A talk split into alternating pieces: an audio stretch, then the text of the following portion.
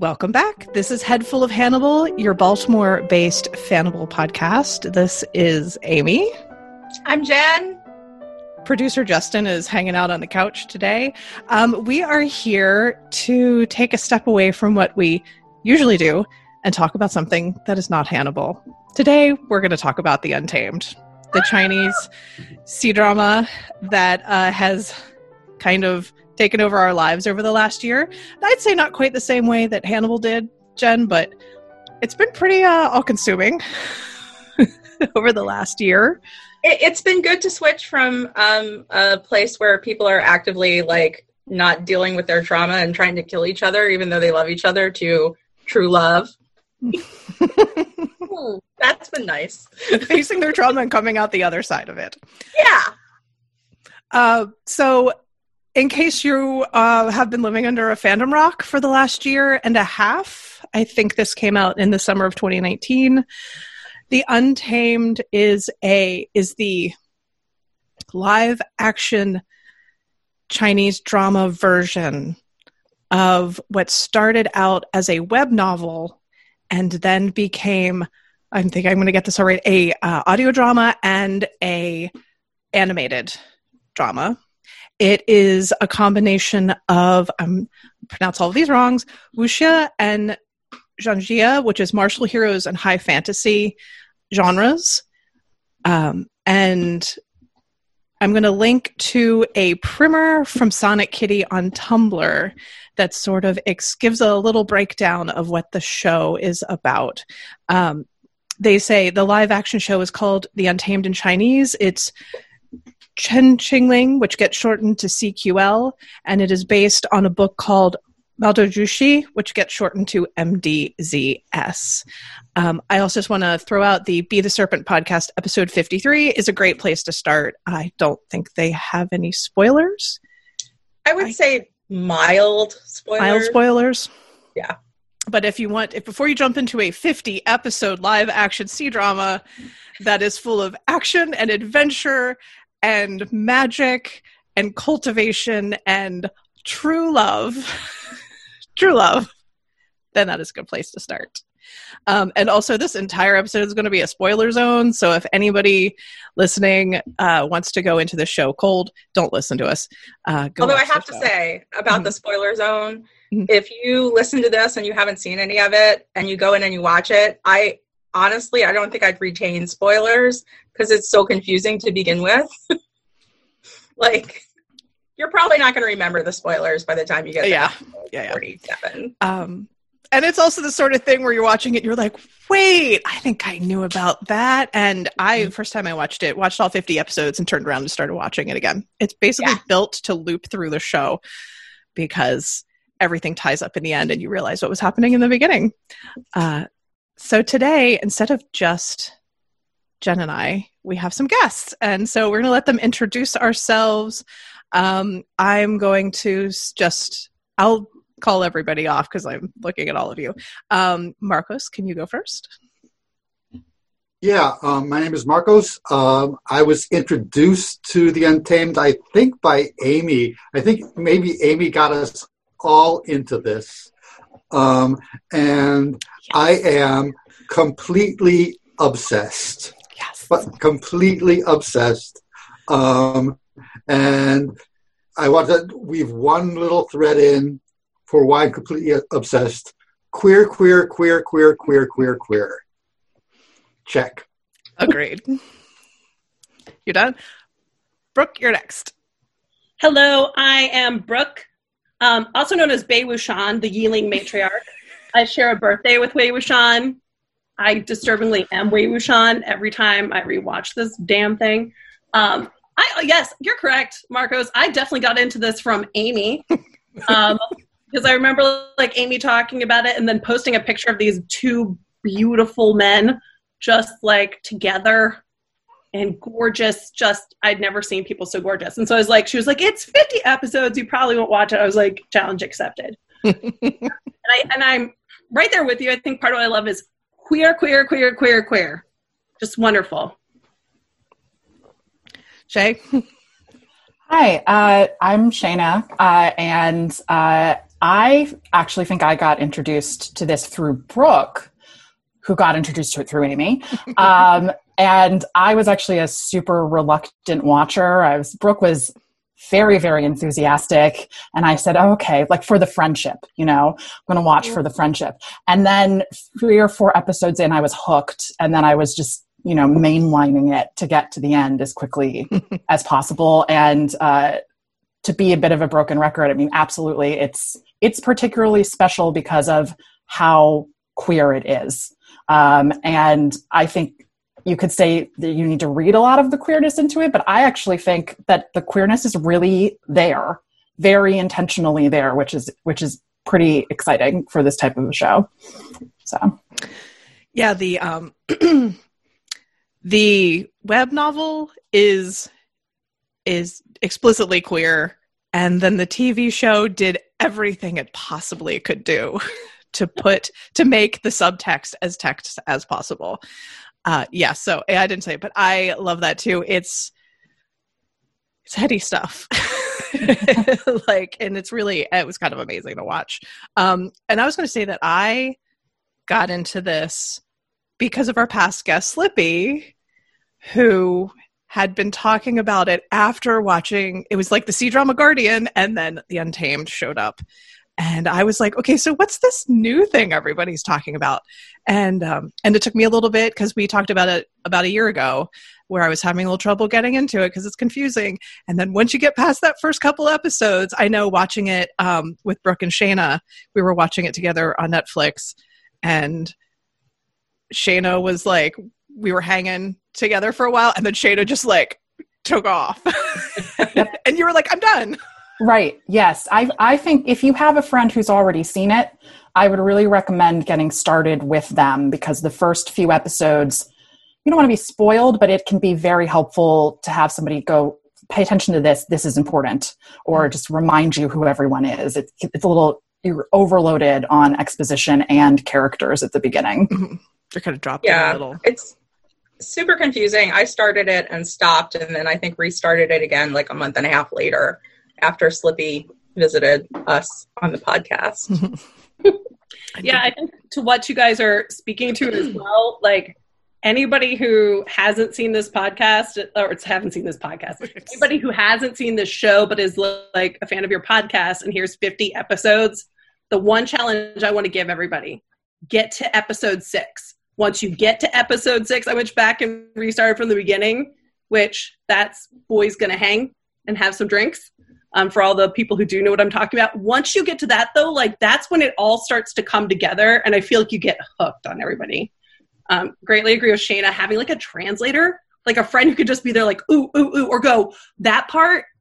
It's important, and here's quickly why next. But I think that's like sound advice. Um. Yes. Sorry. I was like looking at the massive outline for the show, which is pretty epic this time. Um, but yeah, and that I was going to say that. So I watched it on Netflix. I think everybody did the first time through, um, which is a pretty good translation. I feel like coming from the outside, uh, it is also on Viki, which gives more contextual clues through the translations. So uh, I would say either one if people are watching it.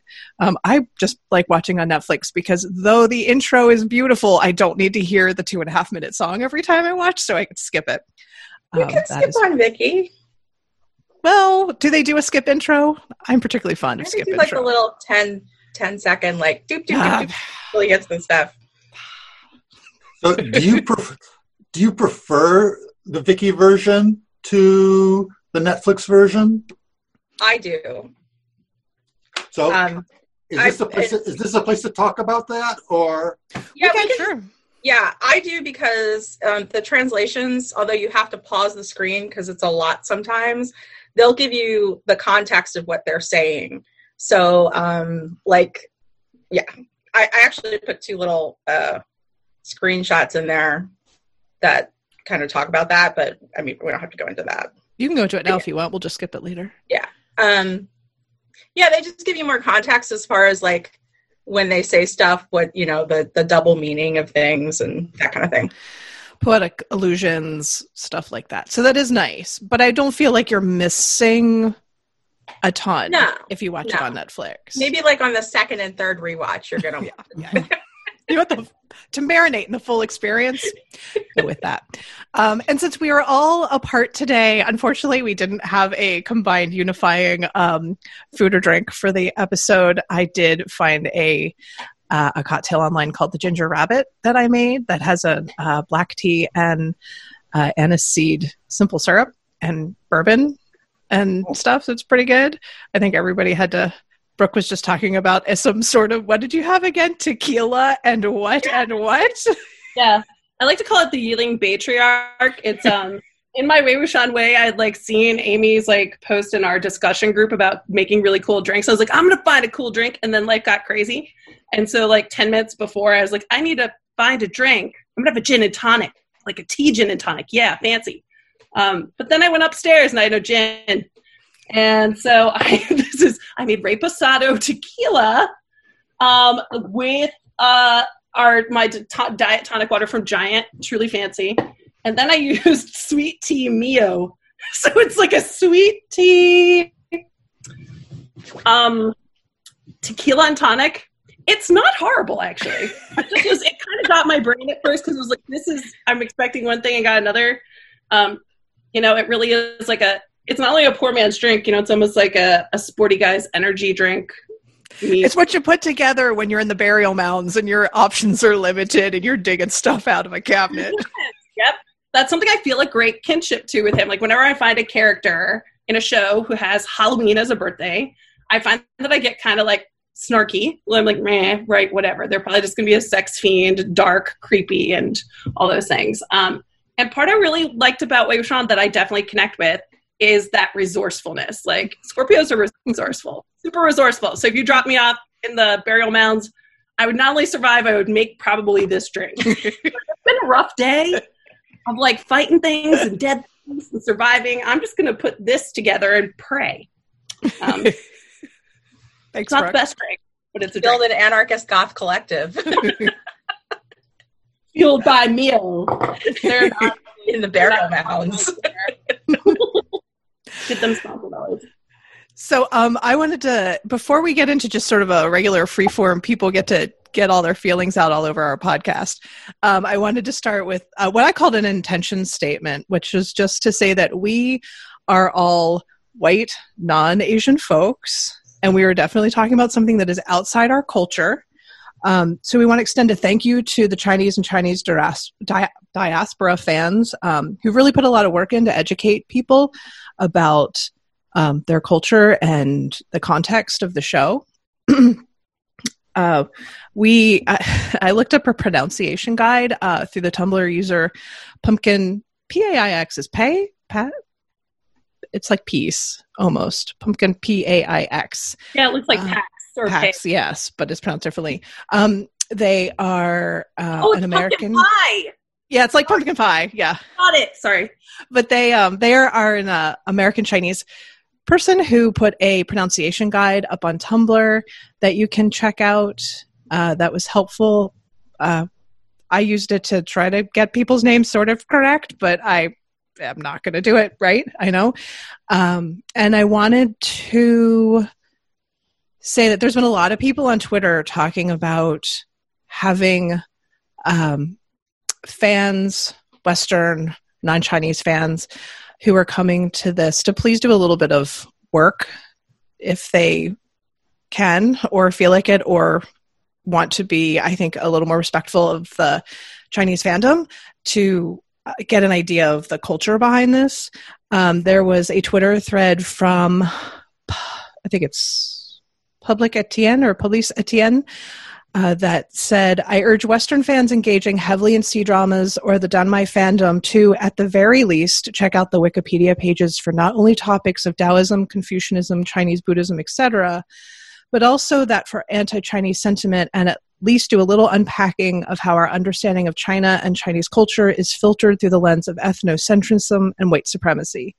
Particularly now in 2021, within the last year seeing a huge rise of anti Asian and specifically anti Chinese sentiment in the wake of the COVID 19 pandemic, which at the time we're recording this, which is February 13th, 2021, uh, we've definitely seen a spike in um, in anti-Chinese and anti-Asian uh, sentiment and uh, attacks uh, in the United States. So uh, it's you know we would ask that uh, yeah anybody who's coming to this from outside Chinese culture to kind of do a little bit of the work on it. so to come to this um, from where people are to come to it to I can't think of the right words, but to try to come to it with a cultural respect. So yeah, you understand a little bit. You get a little bit more context. So I think it's going to be more enjoyable, also for people to like get all those other meanings and stuff that are coming in. Yeah, and I would um, argue that I don't think you can fully appreciate it without that. And it's mm-hmm. something that I think, you know, as a lot of as another white person who is not at all from this culture, it became a great way to like learn and respect as you went. Like the the love of the content, but also being like, I can't love this if I don't try to understand and do a lot of research. Yeah, and I don't think you have to be an academic, but I think it's yeah. always good to just fill in your background mm-hmm. that to come to things. Um, we kind of already discussed how we all got here. That's apparently my fault. but um, head of the pyramid scheme. yes. Excellent. Uh, but I did, I think it might have been through the Vox article that I posted by Aja Romano. Uh, the Untamed streaming on Netflix ripped my heart out and fed it to me. I can't get enough. I'm pretty sure that is the exact thing I posted. Um, and the quote that I posted was Wang Ji exudes soul spilling longing, which Wang Yibo conveys primarily through mesmerizing infinitesimal facial adjustments that somehow contain grand canyons of emotional depth that will leave you clawing the floor. It's like watching an inflamed Victorian melodrama, except instead of North and South, it's 50 hours of Wang Ji pledging eternal, pledging eternal love to Wei Wuxian with the smallest curve of his mouth. Absolutely no lies there. Absolutely. That is perfection. When you learn how to read his face, you will be amazed how like bowled over you are by like the slightest twitch. It means everything. And was- you know, for for Hannibal people that are listening to this, it's very much like it's that subtle Mads Mikkelsen kind of performance where I think a lot of people at first, I think Wang Yibo got some flack for like not acting well in this. Like people are like, what's going on? But um, I think most people turned around and got it. But he's he's he just does very subtle stuff that once you get used to the acting, it's like amazing.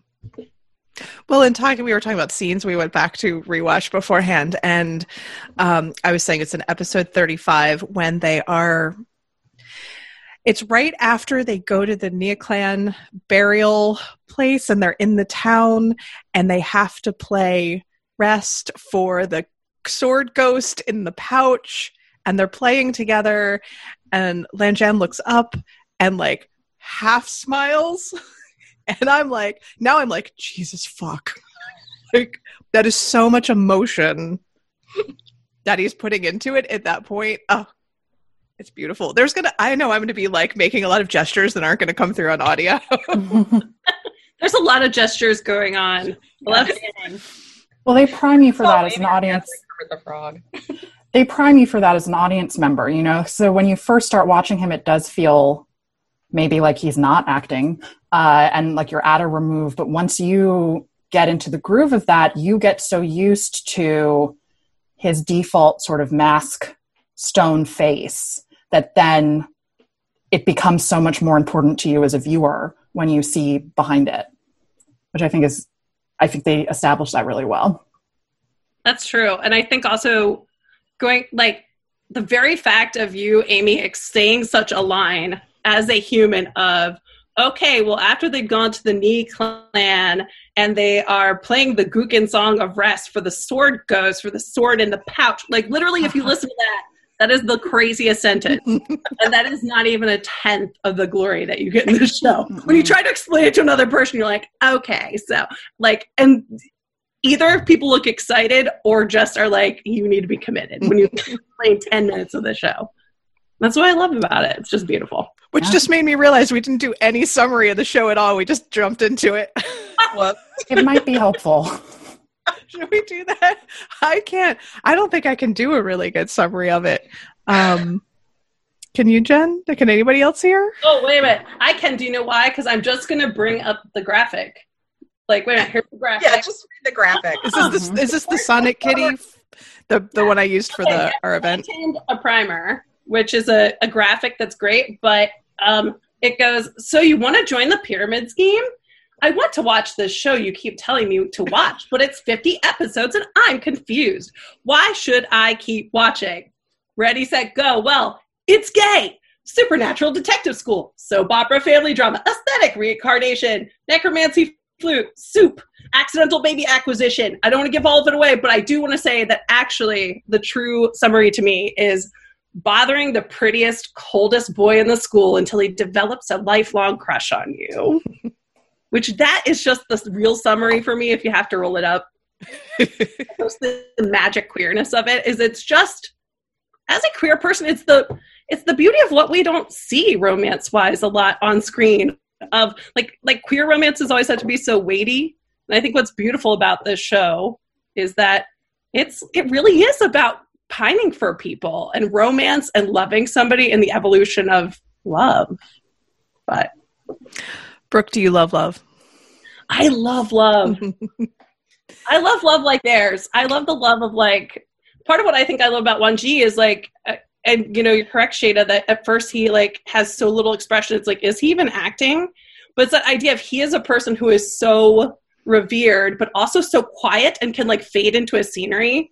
And here you have Wei Wuxian, who's like crazy and full of energy and like out there, and everybody's always watching him. And everybody expects Wei Wuxian to go for the flashiest, craziest thing, and he's like, no, you're the amazing one, and I am going to, out of pure determination, I'm I'm going to be your boyfriend. Like I'm going to be your person. It's really cute. Jen, I had here you mentioned watching it uh, for Fannibals in the same way that watching Wang Yibo act in the same way that Mads Mikkelsen acts. But do you have anything else you wanted to say? As an you had an appeal to Fannibals as to well, why I just thought that this. probably who's going to listen to this. Um. I, w- I would hope so. I would hope so um yeah I, but you know what i think all of the points we made are um, also points that would attract Fannibals super queer um once you dig into it it's really also about trauma um a lot and it's very character based and a lot of the characters all of the characters have had some sort of trauma that they're working through. Um and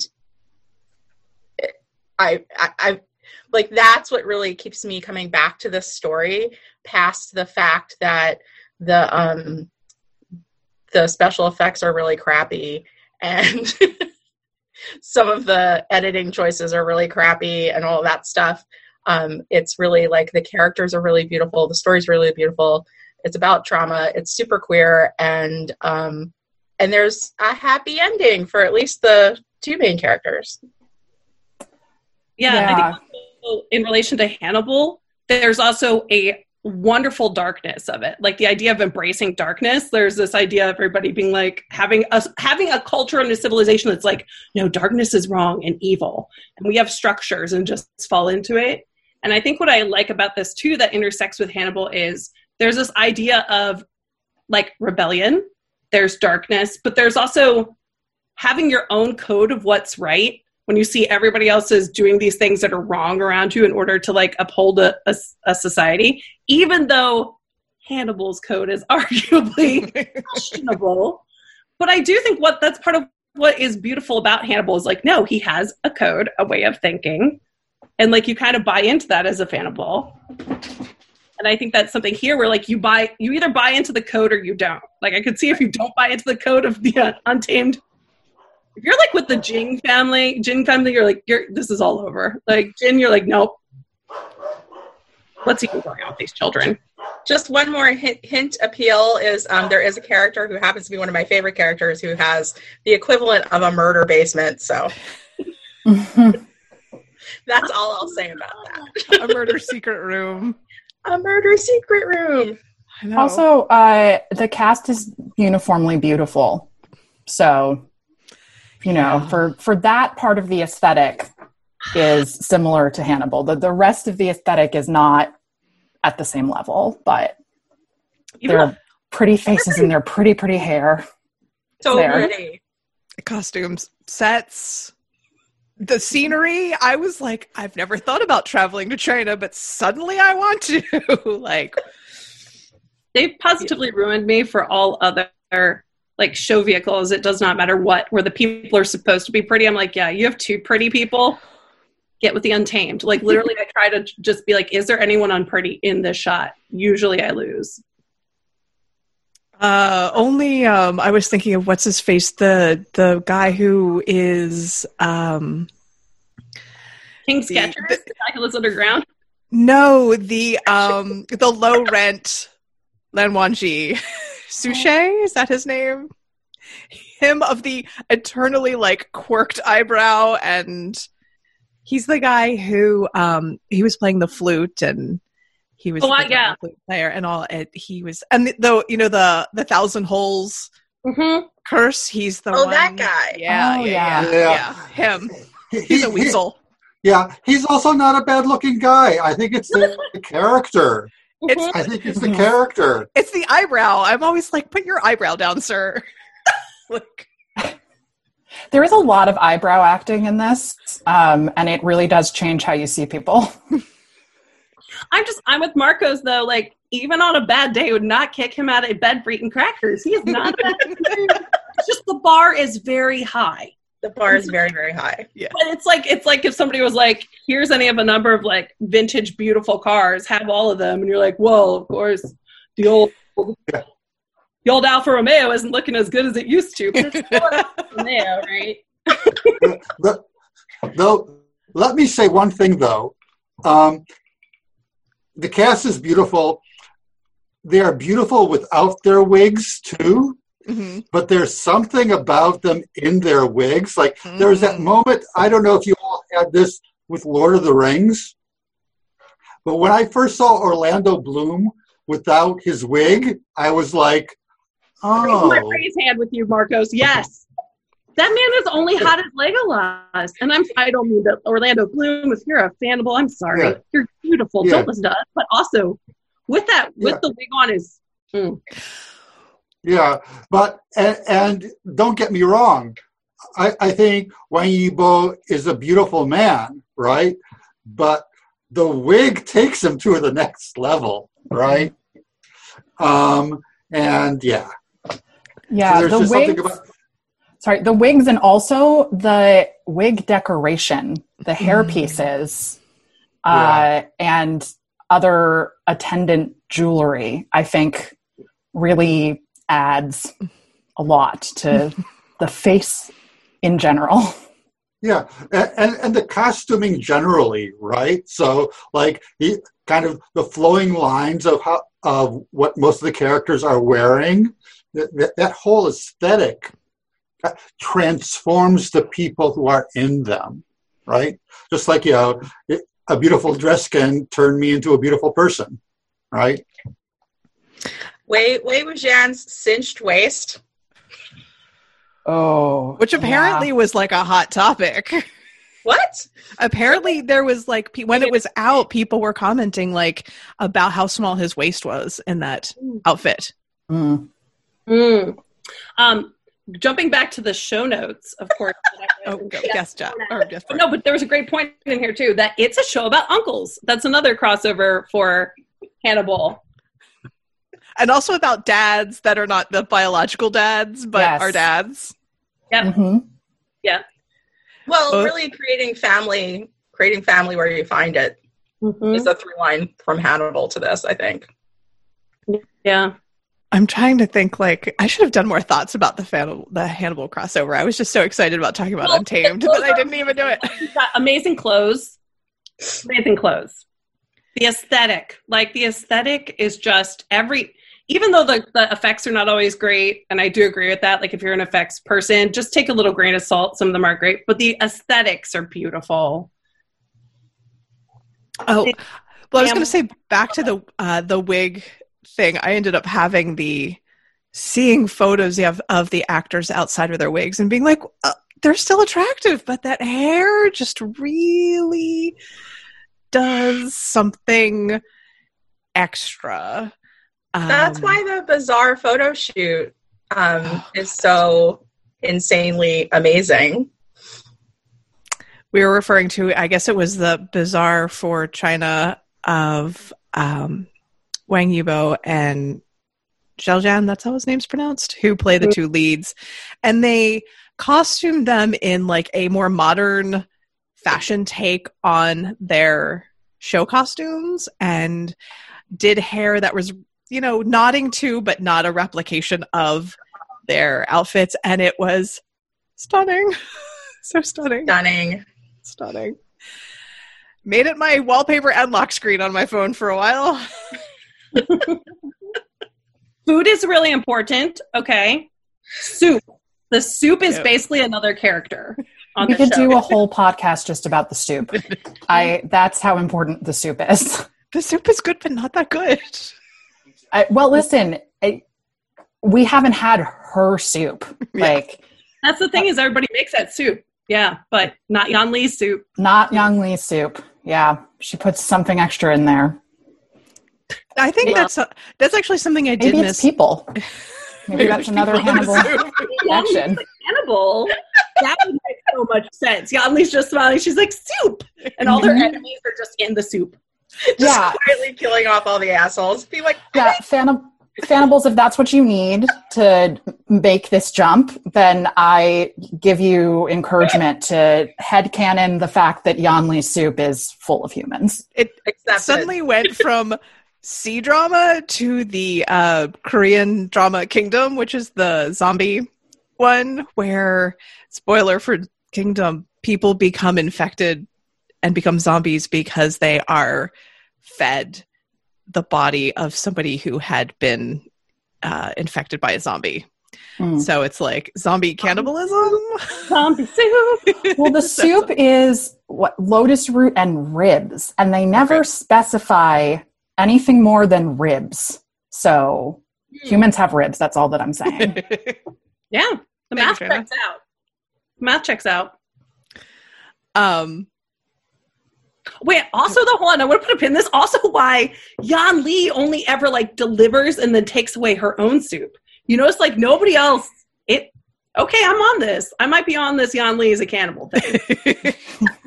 I'm gonna need somebody like to commission well, story about it. Like they... cool, and that's just what it is. And she's perfect. She's like anybody who's mean to her brother. She's like, oh, okay. And then just goes off and straight off murders them, makes them into soup, feeds them to her brothers, and is like, are you happy?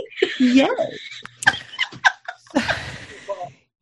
Question. I can't tell if this is something in the show or I've read so much fanfic at this point that I've headcanoned it. Is there a nod, a reference, a, an aside at any point that Wei Wuxian may have resorted to cannibalism well or or the eating dead bodies well in the burial mounds? Hmm. I don't remember that, but I'll look it up. He was stuck there for three months. I this... think there is something, um, but yeah, it bears re- research. bears close fandom research.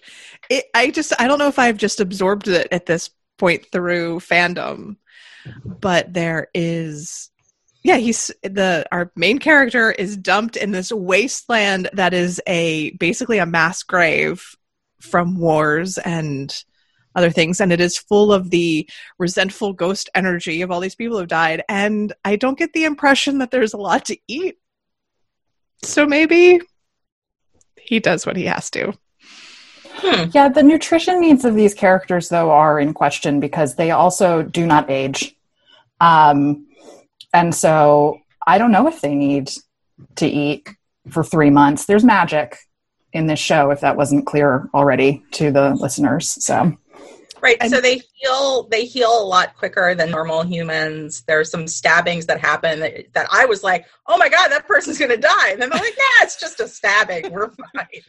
Um, because they're all cultivators and part of the cultivating thing is they're cultivating into immortality. Yeah. Yeah.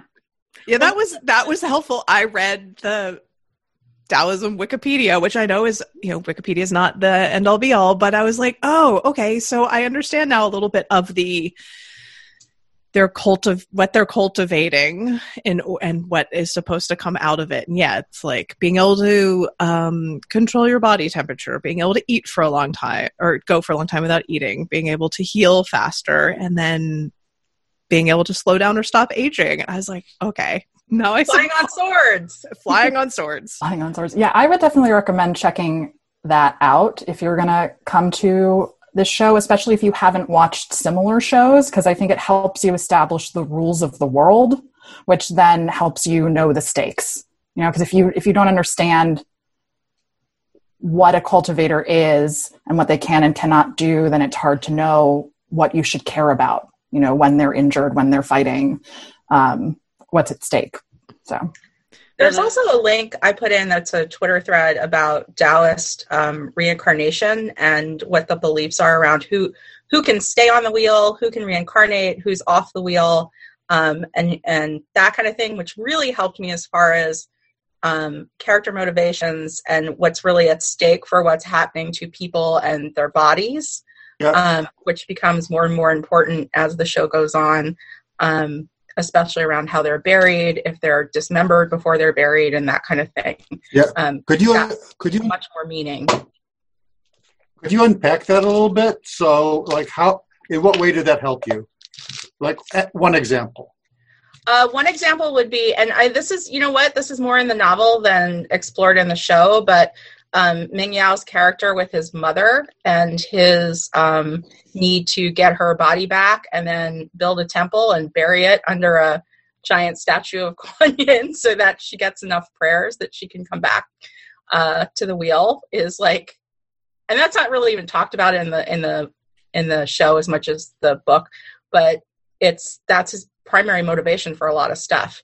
Um, and one of the characters who gets beheaded and then sealed off in a coffin and what that means to his sect and his younger brother as far as what happened to him. They didn't just kill him, they decided that he was not going to be able to be reincarnated. I know in a in a smaller sense, um, I saw it explained that the scenes in the Tortoise of Slaughter cave oh God, can we talk about that? We can talk about the Tortoise of Slaughter game. So um, the term when of Slaughter comes in it's just brilliant. Tortoise of Slaughter is my favorite character. Shayna of Slaughter. When, I am, um, in fact, the Shayna of Slaughter. Yeah. Rock out. Um, when when Wei Wuxian jumps in front, so there's the uh, Wen Chao, who is the bad guy. He's uh, he's so annoying, and his horrible girlfriend who has her magical branding iron, and she's going to brand Mian Mian, another character on the face, and Wei Wuxian jumps in front of the brand and basically takes the hit for Mian Mian. And the idea of, I think it's in not so much Taoism, but Confucianism, where you don't alter your body because it is given to you by your parents. So you don't cut your hair, you don't shave, you don't do all these things and to have this mark and to take that mark for somebody else has this weight um, and then later on uh, branding himself mm-hmm. with the same brand to mimic what had happened to Wei Wuxian. Girl. Not only is like super feels, but is like he purposely was like did this thing to himself mm-hmm. that is against norms, is against the cultural norms. Which and him especially lashes too, and the beating, and having those lashes forever scarred on his body too is another interesting. Right, but he killed how many elders of his clan sect did he kill? Yeah, he didn't kill. He fought them. He fought. Them. Okay, fought them. Mm-hmm. And I think it's an especially big deal that he does that because he is so rules are so important to him over at anybody else. So it's it's like particularly swoon worthy that he's like, give me that brand. Yeah. I mean in Dungeons and Dragons terms, right, Lan Wangji is clearly lawful good. Correct. And, and Wei Wuxian is clearly chaotic good. Um, Correct. And, yep. And and the show, another way to typify the show is this romance between law and chaos. mm. right? Mm. Um, yes. And and not not only on the individual level, but on a political level, right? Because the whole show can be seen as a kind of political critique. Mm. Um, you know, Wei Wuxian is fighting on behalf of the dispossessed, right? Mm. Something, you know, something his clans and the other clans are uninterested in doing. They're interested in the status quo. Um, you know, law and power. And he's like, no, these people are worth defending. And he loses everything. And ultimately, he gets Lan Wangji to, to side with him because Lan Wangji sees that there is a higher law than the law of the clan, right? There's what is right. Um, anyway. No, I think you have a, that is a very important point. I, that's a really important point where I think, like, at first blush, like, there's so many levels to this. It's, it's a love affair. It's a queer love affair. It's the love affair of um, what I'd like to say is two old souls, actually. Even though Wei Wuxian can seem like he's young, he is an old soul. He's that old soul that enjoys life because he knows how precious it is and like Lan Wangji is that old soul that like is set in his ways. But you're bringing up something that's even more important is that it's that idea of the status quo. And even if you have clans that quote unquote are more altruistic than others, they are still upholding the status quo. And you have Wei Wuxian, who was a part of the system. His parents were cultivators. And then you saw how the system treated him. His parents die and he's thrown on the streets, right? Like, and so that idea of he then gets that idea of being like, no, this is not about upholding these rules and these laws at at the detriment to everyone else. And it's sort of like, why aren't people allowed in this? Why aren't regular people allowed in this system? And I think that's what's really interesting that that whole moniker of like the Yiling patriarch being like he is like the the father, the king of these cast off people that are kind of are not even worth considering. And Wei Wuxian leaves behind this glory and this path to go be with those people because he's like, no, that's lo- that's what's right. I, he's even willing to give up being a cultivator, right? Yeah. Um, you know, you know, out of love for his, for his brother or you know, his adoptive brother. Yeah, that's um, a great point. it did have the, the, the, single the single plank bridge like really yeah. that's the whole the whole idea of the single plank bridge is that philosophy of like you know what everybody else is like that's not the path to go and he's like well i will walk the single plank bridge until it's morning like i love that as a like well i'm gonna do it because it's the right thing to do yeah. and i would argue i think that's what gets the uh, most prettiest boy in class to really fall for him was that first ever like release of the balloons and him being yeah, surprised We Wei Wuxian, who he thought it was going to be like, I would like to have a bunch of like, give me all the emperor smile in the world, but instead he's like, let me always work on the side of justice, no matter what. Yeah. And I think that's like, I think I think Lan Wangji was like, what? yeah, yeah. Right, and that aspect of him is surprising because it's also he never is expecting praise for it, and he's never showing it off um, which he's such a kind of a class clown character and such a extroverted getting into scrapes type of guy that you would think that if he is going to be so noble that he would advertise it. And i think that part of what makes it so sincere and, and what makes Lan so into it is that it, it is something he had to discover because he's not showy about it it just is who he is well, it's like the deep tragedy, I think, of that character because that duality of this person who is and and I would I so I think from what I've read that this was the actor's first major role. He got into acting kind of late and and I think was kind of cast for that sort of youthful, bright energy that he has, but the ability to not only in his story, but how he conveys it to convey this depth and sadness to a character that could come across as just sort of flippant and and one-sided. Like there it's like as much as as Wang Yibo doesn't show too much on Lan Zhan's face and you learn to read it, like everything is just there and it's it's so I'm just sorry, I'm getting up all of my feelings. I was rewatching some of these scenes beforehand, and I'm like, he like to watch everything he's feeling like go across his face, and this like being like showing happiness when, but you can tell he's not feeling it. To mm-hmm. like that this person is, you know, trying to be good, but is constantly being told that he's bad. Like he's doing self sacrificing things and being told that he's selfish. And so the story tells it, and the way that he conveys all of it is, I was very impressed.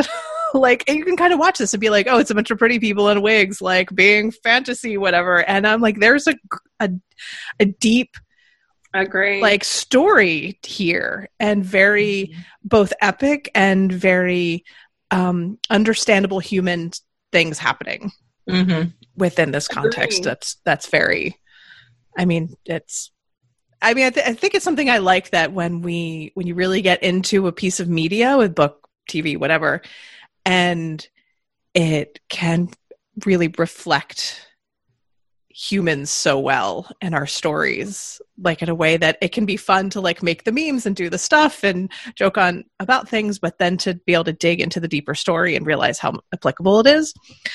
That's what i loved about it. Sorry that was my yeah. treatise. Well said. Thank you. No no i think you get it. I mean i think what one thing that came to mind as you said that that reflects back to what marcos was saying um, is that you know it's like what's amazing about Wei Wuxian and means so much to Lan Wangji and why they both love each other is that they both um they both like show each other the other side, right? Where like Lan Wangji is like, nope, rules above everything. And then he sees through the chaotic good of of Wei Wuxian, like, no, what are the matter of rules? You have to have some flexibility. Like, yes, there are some rules that make sense, but if it's not serving people and if it's upholding unjust systems then why does that he, he learns to question rules. And like there's this beautiful like his is like this journey from like almost being like like the best prefect ever in hogwarts. Um and then he goes to being he's very much like he's kind of like the will graham man. He like he he goes like and on his journey he learns about the beauty of chaos and rebellion and how like that brings strength. And then, you know, Wei Wuxian, who's like, you know, the darker one, he's sort of like, you know, the one who's like more the hedonist, etc. But he learns about responsibility and rules, and he learns about structure and family. And so I think that is a really there are these moments that are so beautiful. I agree with you, Amy. We're like, you see this beauty and humanity of like what another person discovers that they're totally wrong about somebody because of their own like preconceptions. And like it's just this beautiful moment of like wow. Like there's so many moments where the character's like wow i didn't notice that in you. Because i was a dumb teenager who was just like i know everything y'all suck whatever. Well i i would just yeah you made the comment of the dumb teenager because it starts out and these people are like 15 and wei wuxian is dead by the time he's 20 and then he comes back and is like and then suddenly they're in their like early 30s and the, to look at the first part of that and be like these people these characters were so young. It's so helpful to know that. They never say that. And like we said they don't really do anything with aging the actors up or aging them down. So you know that there's like a 16 year time jump overall but they never say like what age they're starting from. And i think it really informs a lot of what you're watching to know that when we jump back into the past that they are teenagers. The second time i watched it it really hit home because i knew more and i knew all that but also that the younglings show up. So the the Lan students show up and to see them interact with like the 30 year old versions of characters you've been following and then realize like oh they were they were like the little ducklings right? Like just mm-hmm. falling in love with each other at school at hogwarts and now it's like totally shifted. Something I like that people put into a lot of fanfic is the idea of the older generation, the the main characters when they age up, are people who grew up during a huge like like a conflict, like a war. And all these younger characters who they take literally take under wing later haven't grown up with that. Like these kids have been lucky enough that that has all is all in the past and they're able you know like I've seen I've read several fics now where they've talked about that. And I was like, I really like the fact that they point that out that these it these people went through terrible stuff and they're like, we don't want these kids to have to put up with that. We're trying to preserve things or progress them to make them better so that they don't have to go through what we went through. Um, Although some of them are walk- walking around with their own very young childhood traumas. I oh, mean, Jin Ling and and Lan Sizhui are yeah, they got some stuff. yeah, I think though I think that's a good point to bring up is I did not realize until I started reading the actual novel just that that the setup you're going through is that there was this big bad in in Yiling essentially, right? That was like using using the iron, like was using the yin iron, etc. The dark and, magic. And, what? Said the dark magic. Yeah, the dark magic, right? And then everybody did a whole big kind of Battle of Hogwarts thing, if we keep on going on that, and they defeated it.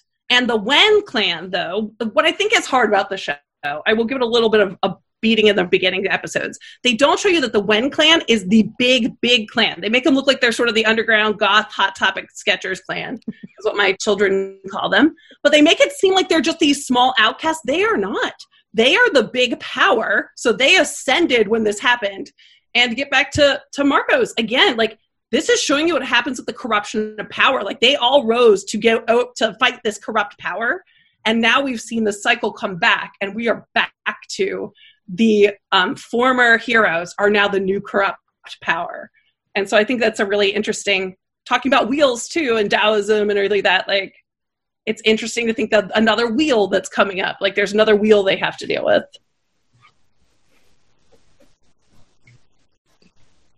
I'm and, and like, along along those lines, then after the war, the Jin clan becomes the dominant clan, and we see again how power corrupts them, yep. and and how they how they start reproducing the patterns of the Wen clan. Mm, yeah, completely. In terms of like who's allowed to say anything, who's got the power. It's something I didn't.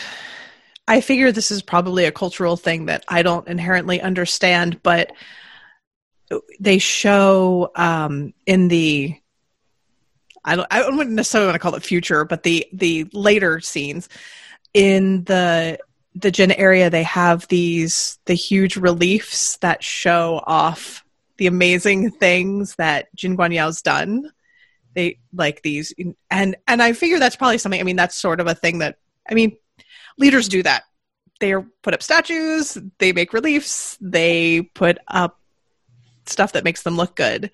Um, but the idea of that it's yeah just that same like he, let me show you like this is how amazing we are and uh, people are just going to have to like come in and and tear down that sort of power structure because it is just like I don't I, I realize looking back I don't even know how the Jin clan became the clan that was suddenly at the top like because they had the most money I think money because they were like number two they yeah. were number two. Like, yeah, the Wen clan is like the almighty big bad, or or in this case, the almighty big powerful, mm-hmm. the quote unquote good powerful ones. The next one, the second like most powerful one was Jin because of the money that they had. And I will actually to throw this out there beyond Hannibal, I would highly recommend people get back into or or rewatch the Hunger Games because there is an interesting panem kind of quality to the way that the different clans kind of stack. But it's an idea that I mean, you could make the argument too, and I would, that you know the Jin clan wanted to take over and they found a way right mm-hmm. they like saw their opportunity they found mm-hmm. a way and you talk about the uh, about Jin Guangyao and the murals it is so interesting the what we get through the reincarnation of Wei Wuxian where we get to see what happens when the person who was fighting for the people the good guy the, like hero of the people, the established power axes him and then they rewrite the history they vilify him. He's now something that scares children etc and we have this like intimate relationship knowing what a good person he is like that's a really interesting i think it's one of the deeper things that comes through in there and Wei Wuxian kind of laughs it off but i think it's one of those things where you're like no like that's really potent mm-hmm. to see what happens when those in power rewrite history yeah i totally agree i think um it's interesting because when they are restructuring, uh, the the Jin clan is like we're all going to be equals. We're all going to be, you know, we're in this together. We're in a, a power situation together. But immediately, though, they are still they're like, well, we're all in charge, but then we are the most in charge. Um, so it's which I think happens a lot, you know, like what you were saying, like power corrupts.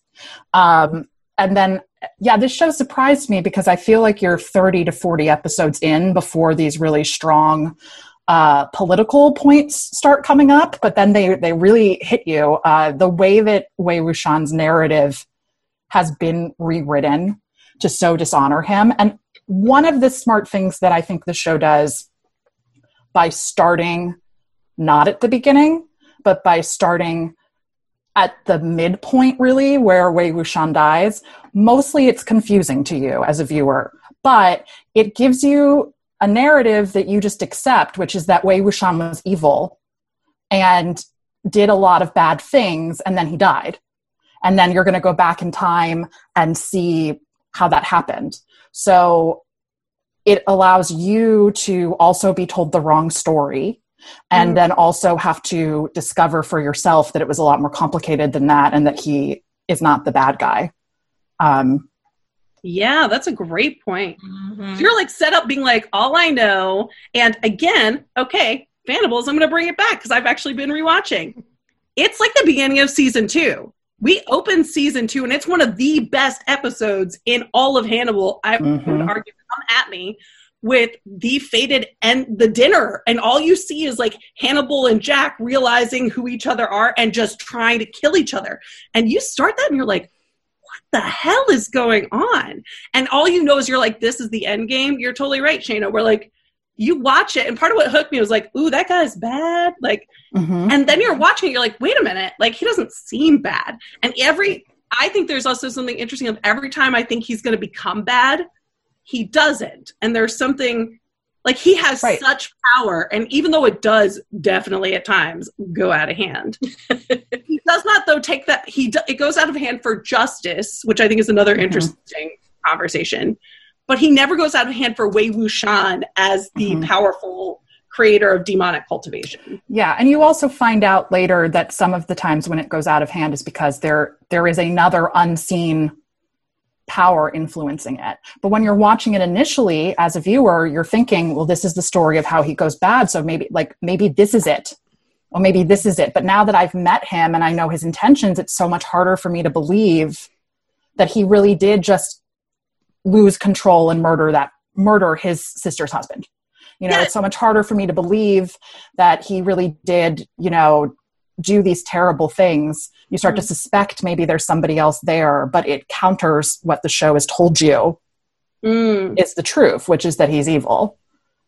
So I think I'm I'm actually realizing this now. I, I think I like the beginning better because I think because that's like a tangible thing I can point well, to that it does that I think is is a good part of the viewing experience.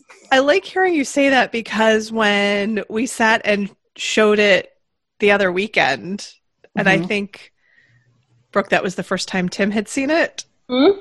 And I'm I'm sitting there watching it, thinking to myself, I want to give all these contextual clues yeah. to him.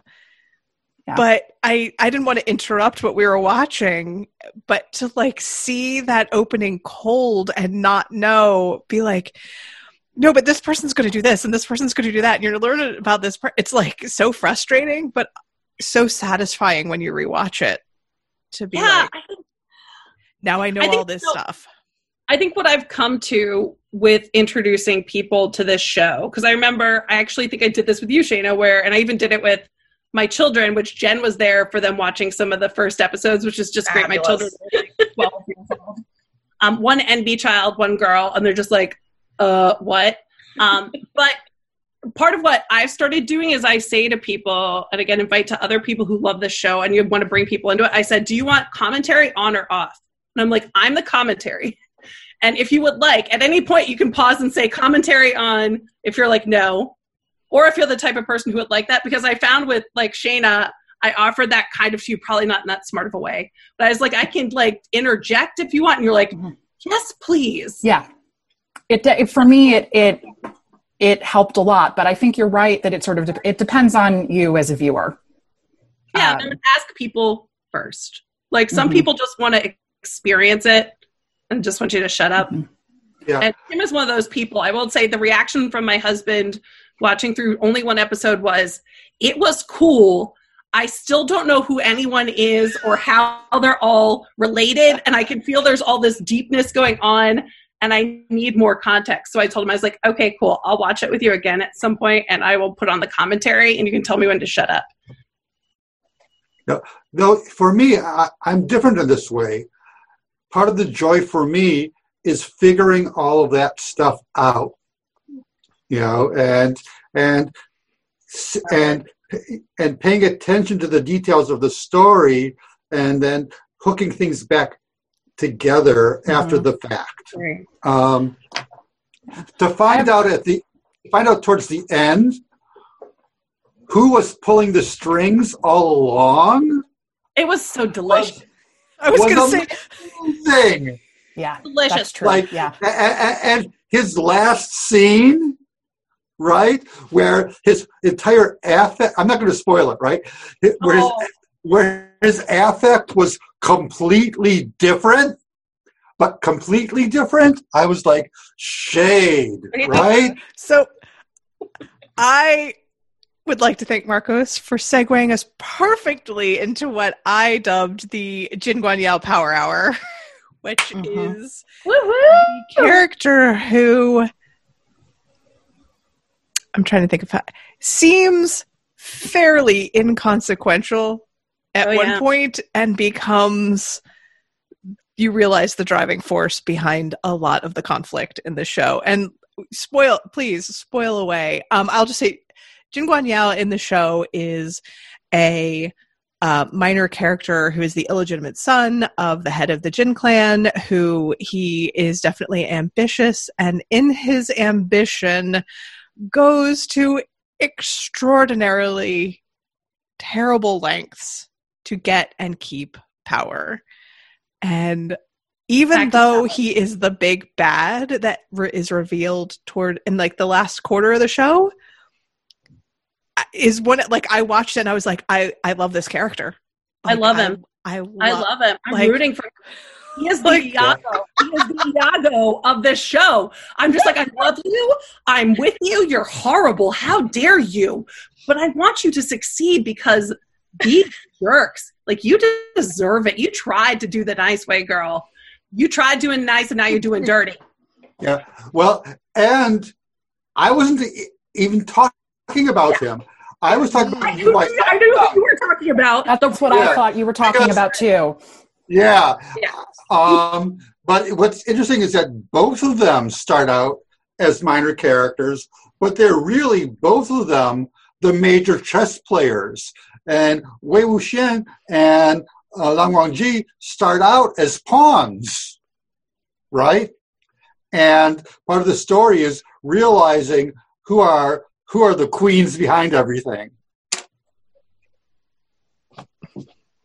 Both the sorry, go ahead. Go ahead, Jen. No, I, I just think, and I think in our in our long uh, t- uh, text conversations about this show as it was going on, because we've all been in the same text group for a while. um, but I think Marcos, didn't you bring up at some point just the really interesting parallels between Jin Guangyao and Wei Wuxian and how they both kind of had that similar horrible upbringing and traumatic shit happen to them and then the choices that they made were really really different. Yeah. Uh, mm-hmm. yeah. Yeah. Well and then they they also parallel it with the whole Yi City characters where you kind of get this triple version of the same story. A person who has been uh, neglected as a child, put in bad circumstances, eventually gets an op well gets or makes their own opportunity to change and the way they do it. And you get Wei Wuxian who is like this moral you know morally upright though people find him questionable way of doing things. You get Jin Guangyao who seems like he's doing things right but is really rotten at the center. And then you get I have to actually look up I'm going to pronounce it but uh, I think it's pronounced Xue Yang.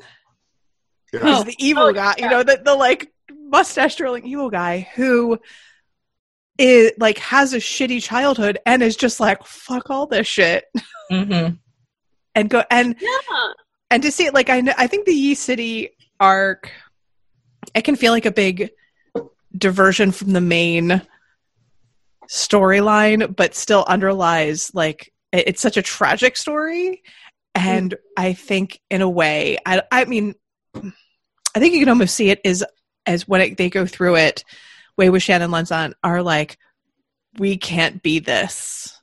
We can't be this tragedy that happens to these people that we looked up to and we thought we wanted to be like them, but now we realize we can't be like this and we have to keep doing something else. Um, um sorry, that that was my treatise about that. the parallel. No, no, no. I think though, you know, this this also it all it all just goes back to power. It's that idea of, you know, you have Wei Wuxian who he's going to fight for what's right in an unjust system by going out there being aggressive in your face sort of like no no fucks given you have um, jin guang yao who is going to be i I call him the dark power Libra. I think he's one of the, you know, they have all the signs for everybody. Go look him up. Um, but he's a dark power Libra because he tried to do the way where he was making everybody happy. He tried to go about it the right way, and then he found that the power, the system was built so that he could never rise. And he saw all these unworthy people, and I think he was like, mm, "I'm going to go my way." And then you have, I think, who Marcos was talking about, Nie Huaisang, who is my baby. Like I love that when when you see that veneer hit. Like so, he's the one who like, you know, if you think about all this, like the Mean Girls, like the show Mean or the movie Mean Girls, he's the he's the dumb Amanda, like the one with the blonde hair. I was Amanda Seyfried. He's Amanda Seyfried. He's like, huh? He's like constantly like, especially in the books, guys. In the novel, he's like, he's just flapping his fan. He's like, I know nothing. I know nothing what? I oh, know nothing. All he does is act like the sweet little baby fawn. And and I think what's really beautiful about this story is that it is a two man con. You're he knows you're spending so much time watching Jin Guangyao, you're not aware of what Nie Huaisang is doing behind the scenes, and it's damn dirty. And like I am so proud of him. He's like my little fancy baby. Yeah, he plays the longest con, the absolute longest con, and it must be it must take an incredible amount of self control to be that smart and have to play so stupid and yeah. so helpless for such a long time. Mm-hmm. Well, and I think about like, like, ju- like they talk about in the in the show like people manipulating resentful energy which is the energy from people who have died and have things unsettled or whatever. But i was like he's like the physical and live embodiment of resent. Like he's like this shit happened. My brother died and i'm fucking gonna get to the bottom of this and i'm going to fix it and i don't care who i take down in the process. As the scorpio that's why i love him. He has right just vengeance on his side. And he is playing the game he needs to to make those who did it pay. And you think, think about the way he sets it up it's like an evil scavenger hunt of vengeance. He's like seeding body parts like i mean i find him dead sexy when i realize that he's not just this vapid little beautiful thing. He is a genius. Yeah and it's interesting too because yeah he has zero talent as a cultivator, right? And so he has to take this path. Yeah, if you know, if he had an adequate golden core, he would be doing this in a very different way. But he does, you know, he doesn't have the nature for that, and so he uses what he has, and that's smarts.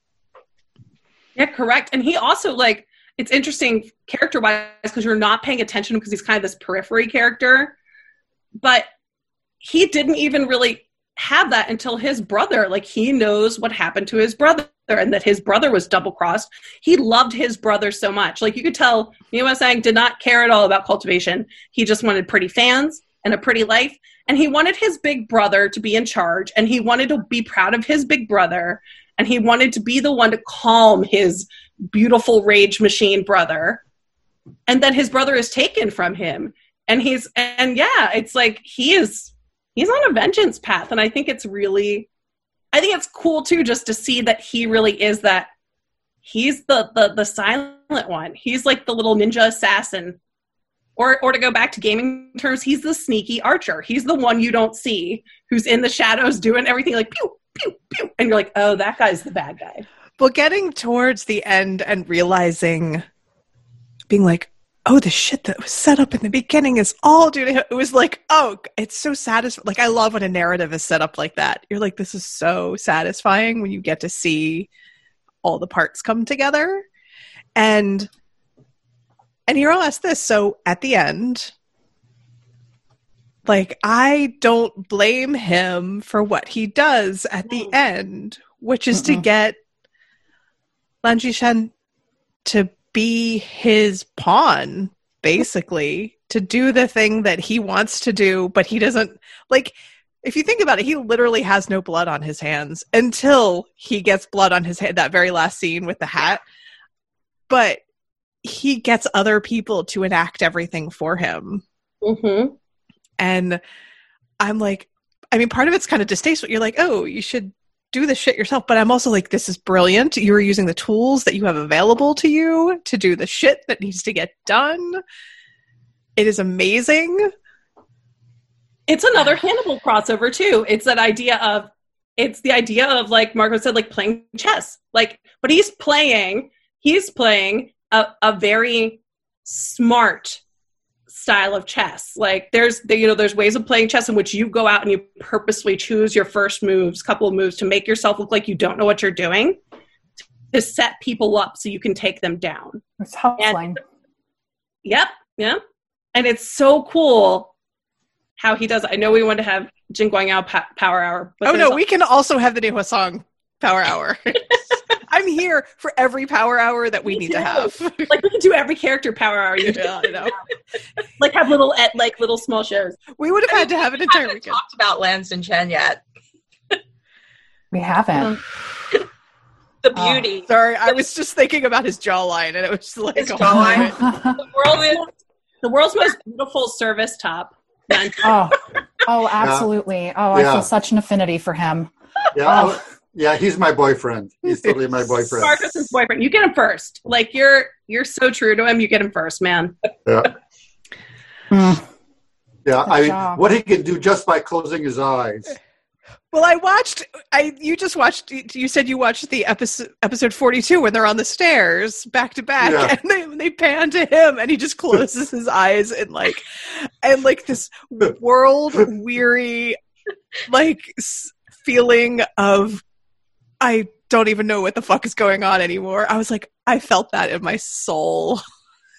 like yeah. it's just and the fact that he's like he's early so, on yeah.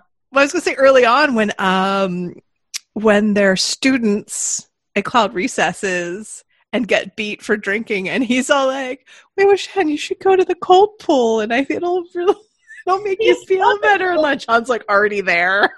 Matchmaker, matchmaker, yeah. make me a match. Find me a find. Yeah, that's some real Libra energy. He's just like, I love love, and I want my younger mm-hmm. brother to date this guy because they're perfect for each other. He's gonna smash their faces together until they get it. He sees the it. water ghost when like I just watched the one where like they they show you in the beautiful cloud recesses they have the bridge and they're coming from the bridge and like it's just him and Lan Wangji, and they're walking resplendently, and then you have like Wei Wuxian and Jiang Cheng like run up, and be like, "Hi, like can we go with you to fight the water ghost? And one of my favorite moments of Lan Chen is like afterwards when he's like, oh yeah, when Lan She's like, no, I don't want him to go. He just like turns to him suddenly. He's like, well, I looked at you and could tell that you wanted the boys to come along. And and and and speaking of that, like Wang Yibo and like the amazingness of his face, like all of a sudden his face like was like, oh my god, he could see through me. Could they all see through me? Oh my god, was I that obvious? He's like, no, and I just love it. I'm like, it's like candy watching his face. Like after the first time, it's just like candy. Well, this is the thing that makes me not be able to fully embrace Jin Guangyao, although I understand and love him and support the Power Hour, is his betrayal of Lan Xichen. It, it's too heartbreaking to me and and too cruel. And if I like, not that anybody's making me pick, but if I have to pick between the two of them, I'm picking Lan Xichen. So I feel a little bit of like resentment towards him for that specifically. Not that he didn't do a lot of other evil things, but because like Lan Xichen just is constantly doing what's right by people, and even though he's in this system, he very much he looks at he sees everyone for their beauty and their potential, right? And that is such a wonderful Libra thing. And he's like, everybody's like, Wei Wuxian's this bad kid. He's like, Wei Wuxian's a good person. Like he loves his brother so much. Like the fact that he is like, I want you to spend time with this person I see that you have this connection to because he knows his brother just works himself too hard and takes life too seriously, whatever. Like, but his brother's so sacred. Like, he has looked into Wei Wuxian as like, this is worthy. And I think it's like he just sees everybody's best potential. And yes, that's why I am also with you, Shayna. In the end, as much as I like Jin Guangyao, I am like anti Jin Guangyao because how dare you? Like you can literally tear down all of society. You can marry your damn sister. That happens in here, people. Like you can do all this messed up stuff, but guess what? You mess over like the sweet Lan Xichen who is just trying to do well by people. Dead to me. And was like the only person sometimes who would stick by him. Oh yeah. You know. Well, no matter and, what. And I think when Wei Wuxian comes back, he never when he once he realizes who once he sees through Wei Wuxian's disguise, aka shitty mask, he never says anything to his brother like you shouldn't be around this person. Mm-hmm. Like he never does any of that. And it is the thing and even after he's hearing that they're like, um, so this guy who's your sworn brother, aka boyfriend, whatever, is behind all this terrible shit that happens. He never says, he never turns the lens on Wei Wuxian. He never says like he's a bad person. He never tries to get Lan Zhan away from him. He's like, he's always supportive of that.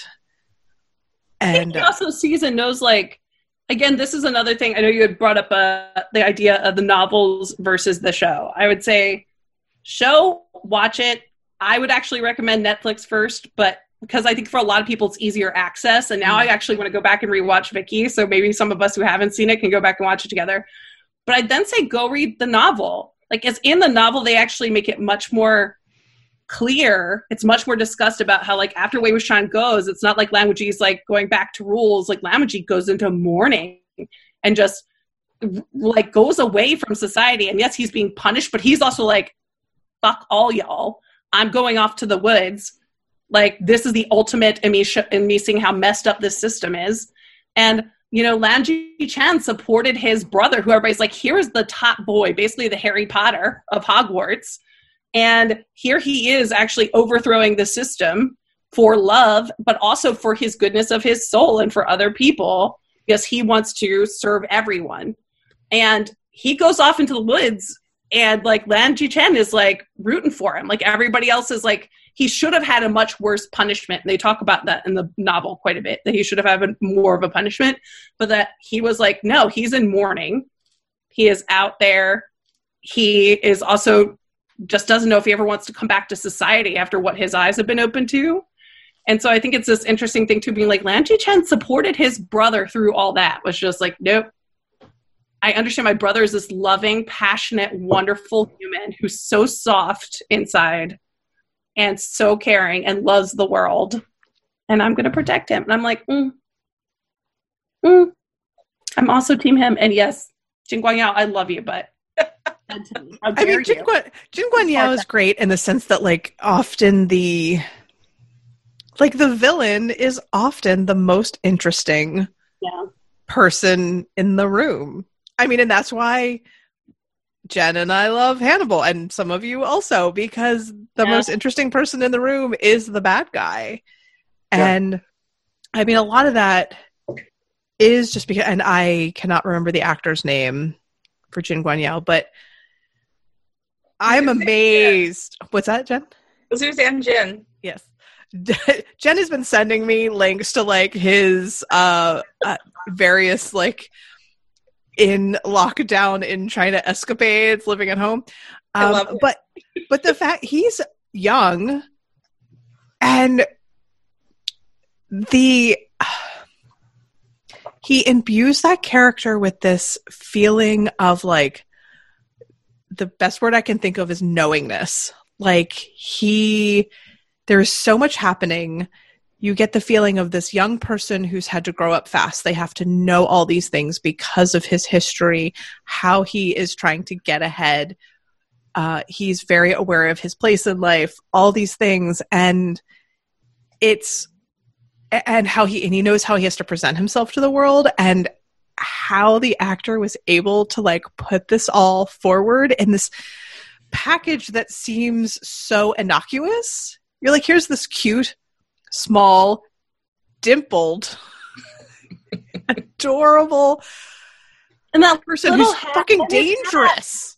He's like everything about him is so um oh my god, everything about him is so harmless. Like he is like he is like a, a, Venus flytrap. He's very like everything about him is very harmless and beautiful looking, but then it's like all of a sudden boop, when he gets you in his trap, gone. Like he has this way to him. Like you're saying, yeah, that's like it's not even a Venus flytrap. Like what's something that's really looks really nice but is seriously dangerous? I feel like that that's what I like. I'm trying to think of like what animal or beast. My, my ex boyfriend. Sorry. That's it. But, but it's okay. like, like just real talk podcast. Like yeah, we get to see as the viewer every time he drops the facade.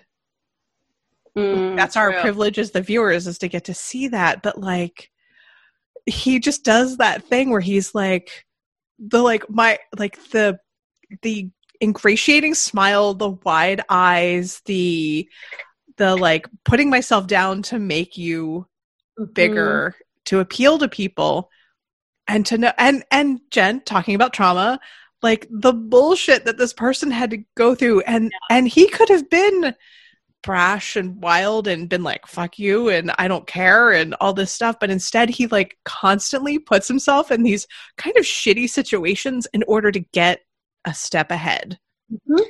i mean when he mm-hmm. gets kicked down the stairs jesus oh like what what and and the little scene where they won't let him hold um the baby Jin, Jin Ling, yeah. i was just like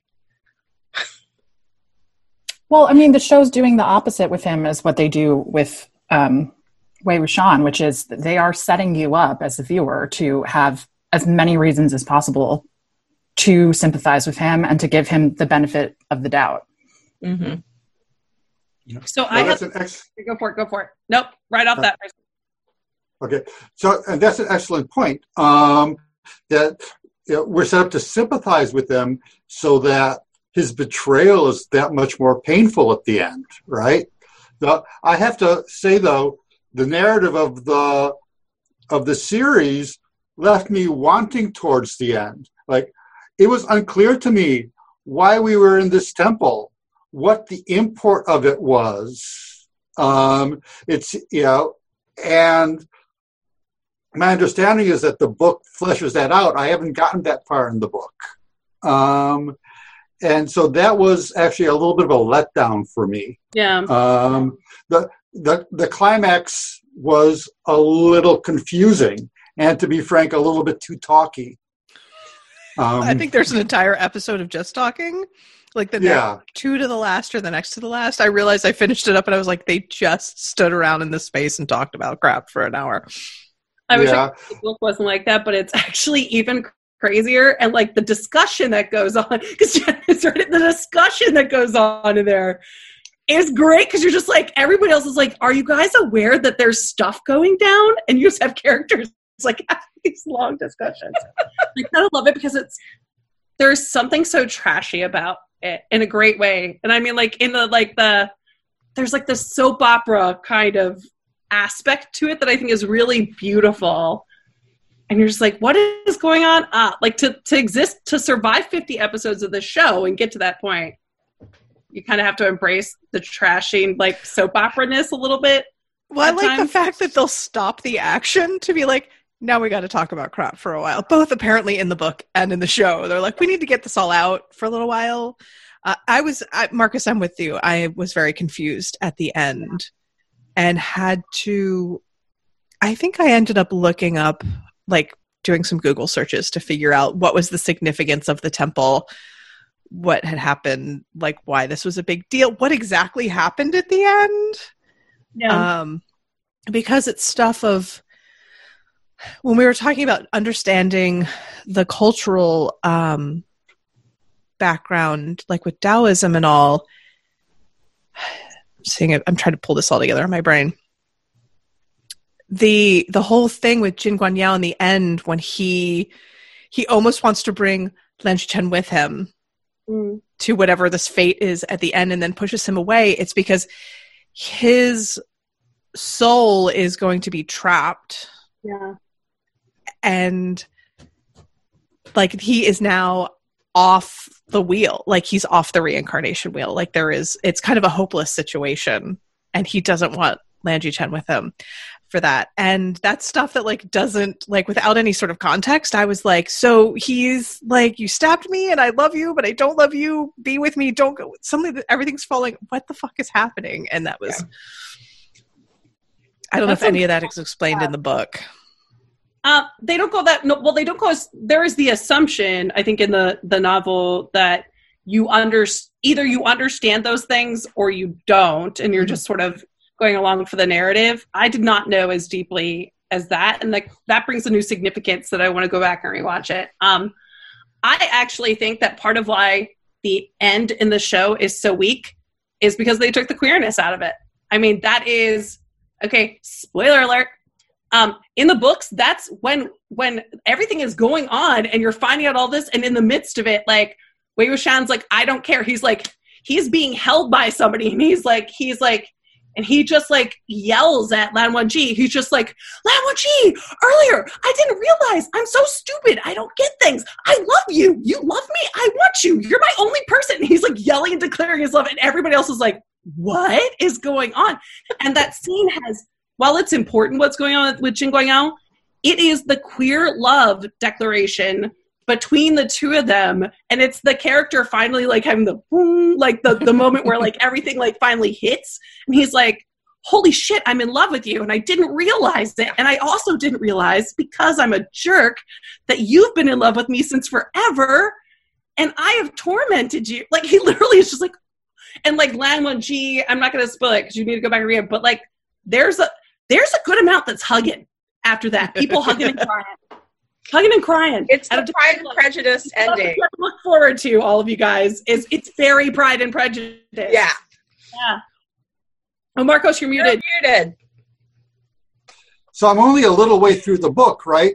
But it, it seems to me that the difference between the book and the series is that Wei Wuxian is not in love as soon as Lan G is in the series, but the feeling is mutual pretty early on, right?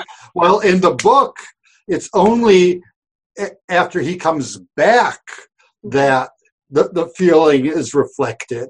Am I right about this? You're correct. Yeah.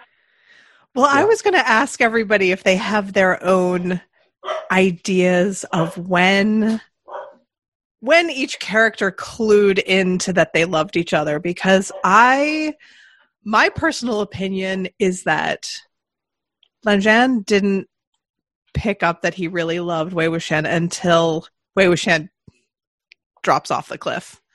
Like oh. I think I I think he had an affection for him, but did not realize he loved him until that in the ensuing years.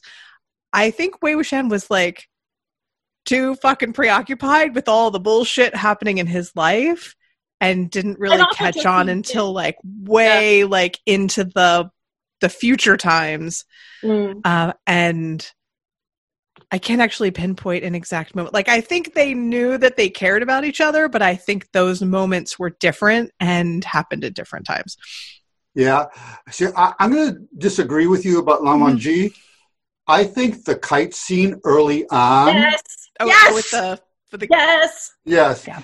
Yeah. Mhm. It's it, it's like a revelation for him, and he sees Wei Wuxian in this completely different way. Yeah. And there's this look in his eye where it's like, boom, the lightning bolt has hit. Yeah. Mm. And I think 100% right there with you. And I actually just went back and rewatched that. And what's beautiful is like they're sitting there next to each other because like Wei Wuxian is just like I think he doesn't get it.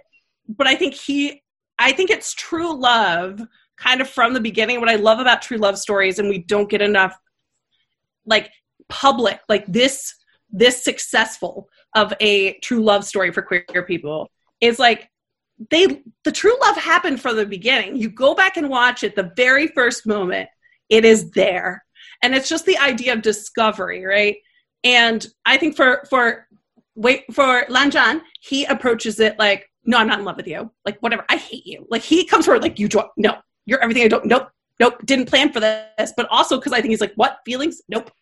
And I think he in his mind is like, nope, Wei Wuxian is like Wei Wuxian's just like a rebel. Wei Wuxian's this this he doesn't care. He's vapid, whatever. But then that moment where they're like holding the balloons, and I feel like you can see because Wang Yibo is amazing. That like Lan Zhan is like, oh, I'm just ready for him to like say something that's stupid, and then when he truly from his heart is like to always like I forget. One of you might know exactly what he says, and I'm a bad fan. But like when he's saying like to always work for justice and commit himself to justice, one, it goes back to Yan Li, who always tells people like Wei Wuxian is he acts silly, but he is very when he is serious, he Yeah. is very serious. Yeah. And I think there is that moment. Oh man, I'm with you, Marcos, where I'm about to screen grab it and send it to you guys because it is the oh fuck. Oh, no. thing. I know Sorry. that. No, I know the scene you're talking about, and to me, that was like that's like a big step on his path for me. Mm. It's like a big. It may not be the it moment, but it is a moment. Yeah, Hmm. but but counter argument. I that he has to be in Marcus, I just want to say, in this argument, everybody wins. Yes, yes, yes. true. No, true, true. But he had to have been in love earlier because he would not have written the song that he s that he sang, you know, in the cave of, of the tortoise of slaughter if he had not already been consciously in love. Mhm. I I feel like the I get your interpretation of it, Amy, um, Mhm. but I do feel like there's like a couple of real resistance, unknowing moments that you see leading up to the lantern, and then I do feel like the lantern is the conscious moment. And also, what's so interesting is that I, I feel like um, he just kind of accepts it immediately because after that, his like his loyalty is to Wei Wuxian. He loves him. He's going to write a song about him now. Uh, and, uh, but also it feels to me like he is also like, Wei Wuxian's never going to love me. Like, he's also just kind of like, I'm going to follow you around and you're like a goofy guy who will get married to a woman eventually and you're never going to love me because Wei Wuxian is so clueless. Like, sexuality isn't even a thing Yeah. for him. Um, so I and I I do agree with how much later it it comes upon him that he's like, oh, I didn't know what love is. This is what being in love is. Okay, then I've been in love this whole time. I, I will admit that my my viewpoint is also tinged by the fact that I love a fucking tragic story. Like if there is some way to have like pain wrapped up in the whole interpretation, I'm like, oh, I'll take sad. I'll take the I'll take the slightly sad. So for me, like Lan Wangji not realizing how he really felt until Wei Wuxian was gone mm-hmm. is very much my That's very interesting. much my I think it's sadder that he knew. I think it's sadder that he knew because he's like, I never told you and he was trying to hold on to him. And he and he said and god the beauty of going Lan Zhan let me go. Like there's something about that so beautiful of him being like let me go. And and i actually do want to speak up here. I mean this like i i think in the true scorpio way and the true um way with Wuxian halloween birthday way i tried every way i could to not be Wei Wuxian. Like I was constantly fighting it. Like no, no. But the most way that I am Wei Wuxian is like I literally won't realize I'm in love with somebody. Like I know I'm in love with him, but I don't realize it until something happens. I'm like, oh shit, I'm sorry, I'm totally in love with you. You know. And I've had multiple people who I realized I was in love with later being like, I so had a thing for you. like, why didn't you tell me? I just needed somebody to hit me. And I feel like with with Wei Wuxian because he is such an emotional character it's like he has loved him from the beginning, but it's like unquestionable. But he doesn't think about his romance, right? And I, and in the books, you actually find out that he truly is a virgin. That like he and I, that goes to the kink a bit, which we haven't talked about fully. But in the books, what's beautiful is like you find out that Lan Zhan's like, I know you're a player, and I know you've got all these girlfriends, you slept with all these people. Like it's like very much like I know I have to catch up, and he's like, No, dude, I don't. Everybody just says that. Like I just I'm not. I haven't done anything ever. It's like you're swagger. it is like well for Scorpios we are known. People think that we're giant sex machines, and you're like, dude, no. Like, like I had so many times where, as I said, like I was like ringing the dinner bell, waiting for people to like come around when I was lonely, and everybody's like, well, I was gonna ask you out, but I figured I'm like, what? I was literally sitting around like, somebody please give me emotions and stimulate my genitals. Like, I don't know. and so like, and so like, I think I think to the I know, sorry, Amy. Welcome to this podcast, and this is why you can't have me on it. But but I do agree where I think like it hit truly for Lan Zhan at the lantern lighting because he had done all these reasons why he wasn't, even though he felt that pull. When he heard the true soul of Wei Wuxian was that, right? Because that ceremony is very, very secret. And and like I think that Wei Wuxian just did it because realized it because he always thought that Lan was like his person. Like he didn't even question it. And he's like, oh, in the novels, it's like he's just discovering because he's never had like sex before anything, all these feelings. And he's like, oh, oh, like he thinks like, oh, I'm not good enough for Lan Zhan. So Lan Zhan's just messing with me. It's no big deal. But like that temple scene, when you get to it in the book, like he is just like, I'm again not going to give it too, away too much, but my greatest joy is going to be Marcos when you get there because it is the one moment when Lan Zhan lets it go and he's like, "Are you fucking kidding me?" like he literally like no, he like drops it and Jen knows like he drops it and he's like looking at Wei Wuxian, he's like, "Are you kidding me?" Like he lays, he reads and lays into Wei Wuxian about the whole thing. I can't wait because it is, and again, and then Wei Wuxian's like, oh shit. and it's such a beautiful moment. So I, I think Wei Wuxian, like from the books, he didn't know until actually, like, until actually the it's the temple scene where he finally is like, oh shit, and it like unlocks. I think, I don't know. I think like in the show, there's a part of me that wants to believe like I don't know. I don't know when we were on the show. I'd like to hear other like, people. I feel like it might maybe would be that scene where they're on the koi tower stairs and he's like, Lan Zhan, okay. you can you can deny everything and I'll take care of this. And Lan Zhan is like, No, I am not making that mistake again. Yeah. And I'm with you. And that's the look like I always think of that I think I mentioned a previous episode where somebody somebody on Twitter was saying that they watched this with like their grandma and later their grandma came back and was like are they gay? Because friends don't look at friends like that. And i think of that yeah, that scene where they're like they're looking at each other like nothing else exists in the world. Yeah. Uh, this and, is what happened with my dad because I was watching when I peeled away from watching with you guys, and I was watching uh, at home.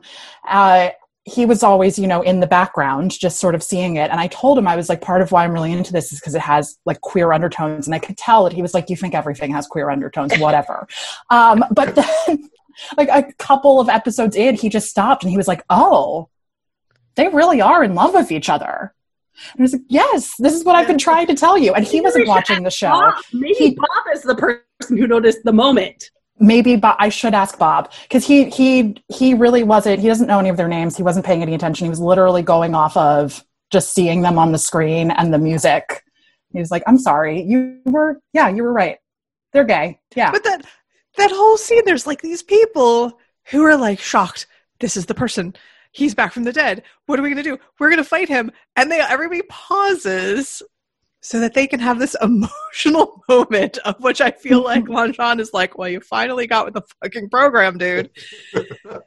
and that kind of did it for me. I don't know if that's eh, eh, that's that's in the con- eh, that's a contender for one of the moments for me. That's a good point. Yeah. No, that makes sense. And then the scenes shortly thereafter where Wei Wuxian is wounded in the rain and says, you know, everybody else has abandoned me, but you're with me and all of that.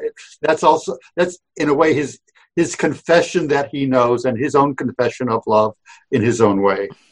totally Yeah. Absolutely. Oh, and, and something that I wanted to say because we've been talking about names for people who have not um, seen or read the book, seen the um, show or read the book. Everybody has like Three names. three, Yep.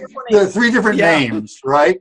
And we've been using them without thinking about them. Like Oh. so, like like so. Wei Wuxian is the Yiling patriarch, and he's Wei Ying, right? And so mm-hmm. everybody's going to have multiple names. And so, if we've mm-hmm. confused you, you'll figure it out. Go watch welcome, the show. welcome This to the show and that's a good point too where i had not i had not thought about this but Wei Wuxian is the one who first like because you have to understand like uh Lan Zhan slash Lan Wangji slash Hanguang-jun. so he, those are and i'm probably saying it incorrectly and i apologize um, but that's one person that's Lan Zhan like with the main with the main guys he like the most honor later on should be called Hanguang-jun or should be called Lan Wangji. But but Wei Wuxian is the first one to call him Lan Zhan, which is his that's like intimate. That's like being like, I'm intimate with you. And he then like kind of bristles at it, but then he starts calling him Wei And like the way Well- he says Wei Ying. I don't think the Wei Ying comes in. If I remember correctly, Wei Ying doesn't come in until uh, Wei Wuxian drops himself off the cliff and he Really? yells his name. I would oh, have to go that's back and double check that, but that No, may be the first per time. No, no, no, because when he's drunk on the roof, one of my favorite moments where he's like drinking on his roof, he goes, he's like, Lan Zhan, I'll sleep on your roof tonight. And he falls, he passes out drunk, and like, like Lan Zhan just like takes him up and he goes, Wei Ying, I'm sorry, I have to go. And like he says, like he says it, and it's just like this loving, like, my darling. I must- although i feel he says it but Wei Ying is passed out at that time you know so it's like he's saying it in his heart already but he's not putting it out Yeah. into the world What did I say about like he, the character may technically be Aquarius, but I really feel like he's a Capricorn. So he's a Capricorn. He's not an Aquarius. I think they just did that to make it air to to like work. I get that, but I'm like, he is not an Aquarius. Like he is 100 percent a Capricorn. He's a Capricorn. I feel him. I feel him. I just want to point out. So we have 45 minutes left to record. um, so I didn't know if we wanted to hit anything else here or kind of um, move on a little bit. I don't know if anybody has anything really. Yeah, go ahead, yell. There's one point I want to bring up, and I'll leave like a moment for it because this was real to me. Back going to Jin Guangyao, I was listening to just a random playlist, and I realized something. Jin Guangyao's theme song is Reba McEntire's "Fancy." It's 100% fancy because that song is all about we were living poor and my mom like sold everything she had to get me a fancy dancing dress and like get me manners and said i'm going to raise you up and and then fancy had to be like all right this is messed up i don't know what's going on but i love my mama I'm going to work my ass off. I'm going to dress fancy. I'm going to, I may have been born just poor white trash, but fancy was my name. And like he goes and like works his way up. And I was listening to it, I was like, especially with the the love and the respect of his mother and trying to bring her back to the wheel and the work with Kuan Yin who is like Kuan Yin is or Guan Yin is the goddess of compassion who specifically is compassion for everybody and the healer and so it's like he is healing his mother and you find out that this in the novel you find out the statue everybody at first is like, oh, the statue is Jin Guangyao's face. It's like, no, it's his mother's. He even makes his mother's image in Kuan Yin because Kuan Yin was his mother was the soul of compassion and gave everything for him to get him cultivator lessons. You find out in the book. She got him cultivator lessons. She got him fancy outfits. She got him into the court. And she worked as a prostitute. She was destitute. She was sick. She gave everything. And so he is fancy. And that's why I actually really love him too. I always loved fancy. And I love the fact it is my go to karaoke, but also him. And I love it because he's just like, you know what?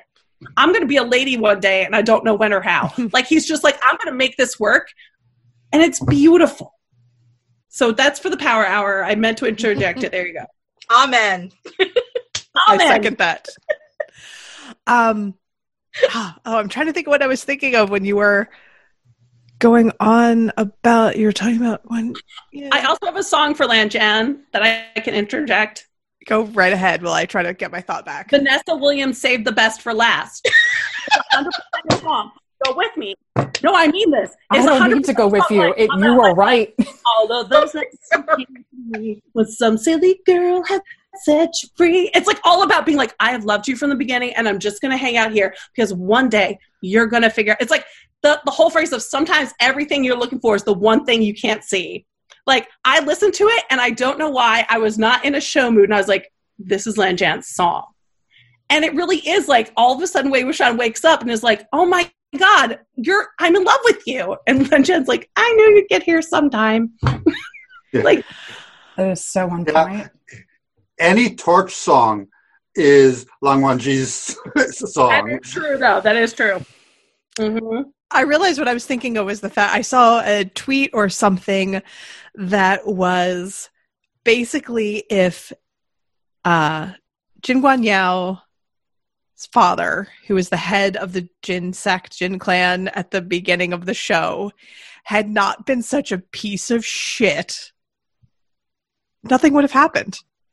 There would have been no big oh, conflict oh, because he, I mean, he's a womanizer and he sleeps around and he has all these children he, he all these illegitimate children looks like he should be in boogie nights like he's got looks like he should be in boogie like nights gold chain he looks like a 70s swinger like when you look at him in the show but the whole thing of Jin Guangyao and uh, you know makes all of this happen because he is an illegitimate son and mm-hmm. basically just wants to be recognized. And then Mo Juan, uh, I can't pronounce Mo. I think it's pronounced Shenyao. Mo Zhanyu. Who gives up his own body for Wei Wuxian to be reincarnated to to avenge him for all the wrongs that he's another illegitimate son. And like all this shit could have been enjoyed been avoided if this one guy had treated the women in his life decently. Mm-hmm. Or just kept it in his pants. You or know, kept it in his pants. I don't want. I do love like they even go into it further in the novel about how Jin Guangyao kills him, like with the death by snoo snoo as they call it, like death by sex from all the whores. Mm-hmm. Like, like whores so much, daddy. Here, I'm going to give you whores. Like, and I have to admit again, my Scorpio heart loves it. Like I, that's one place I'm there for it. I'm like, mm, yeah, well, watching right. it the sh- show, I was like, are they killing him the way that I they are? yes, they are.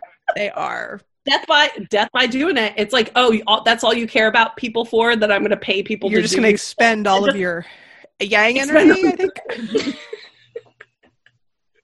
depletes like the core, depletes the golden core, all the way. Um, was there anything else that anybody wanted to like just yell about at this point? Otherwise, I'm going to.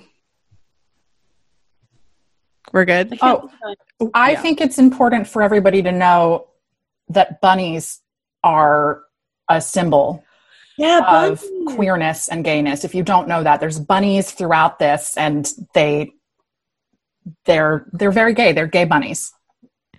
So just they're FYI. very gay bunnies. And I have a I have a outside link outside of the show to underscore that point later. good. Trust me. Um, And haven't some of you actually bought the bunnies? I know. Yep. yes, my bunny is in the bedroom, but Brooke bought us the paired Wei Wuxian and Lan Wangji. Because we are, because we're Capricorn and Scorpio. Yes. And so I got Everyone's the pair of them. So the we have them. They're like our best friendship gay Bunnies. cultivator bunnies. like, here you go. I have cultivator. I have gay cultivator buddies with all my friends. Yeah. So for those of you who haven't seen the series yet or read the book and want swag, there is swag to be had. Yes. It's on. Well, you get these off of Amazon, but I went looking for They're something everywhere. on AliExpress the other day, and there's a lot there. And Etsy is your friend. And please go to Redbubble, and there's a lot. There's a lot. There's a lot of great fan art too, though, I would say. Like of legitimate, like go look for actual fan Oh, and support like artists and creators. Yeah, There's oh, the other bunny. can we make Oh, them kiss? my look at the the faces are perfect. Yes, Look at that they're face super on cute. Look at it. Well, Justin's now got an idea for his uh for the episode art. we'll have to do something with the bunnies. Um, so moving along, just because I know that Marcos has a, a hard out on time, so um, I didn't want to cut it too short. I did want to touch on, and we've we've kind of woven this through the entire discussion about um, associated topics.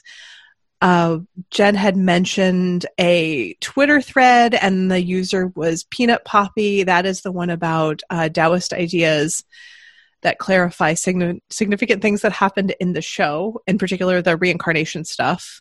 Um, which I just wanted to, I forgot to mention it earlier, but the thing to me, because I love fucking tragedy, is the years that Wei Wuxian is dead, Lan Wangji is constantly playing inquiry to try to find his spirit to talk back to him and he he never gets an answer and therefore he thinks that Wei Wuxian has fallen off the wheel of reincarnation and is lost. which apparently canonically is only in the song um, because all of these characters have songs that the actors sing.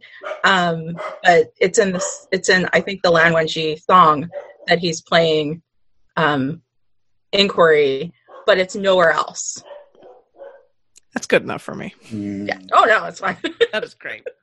um, I uh, there is the uh, Twitter uh, person Shirin, Shirin J Zhao, who is a great Twitter follow. I definitely recommend their account. Um, does a cultural annotation of the Untamed as well as Chinese history and culture threads. So this will all be in our um, in our show notes, so you can check the links. Also, does fantastic ones about Mulan, both the original animated and the live action.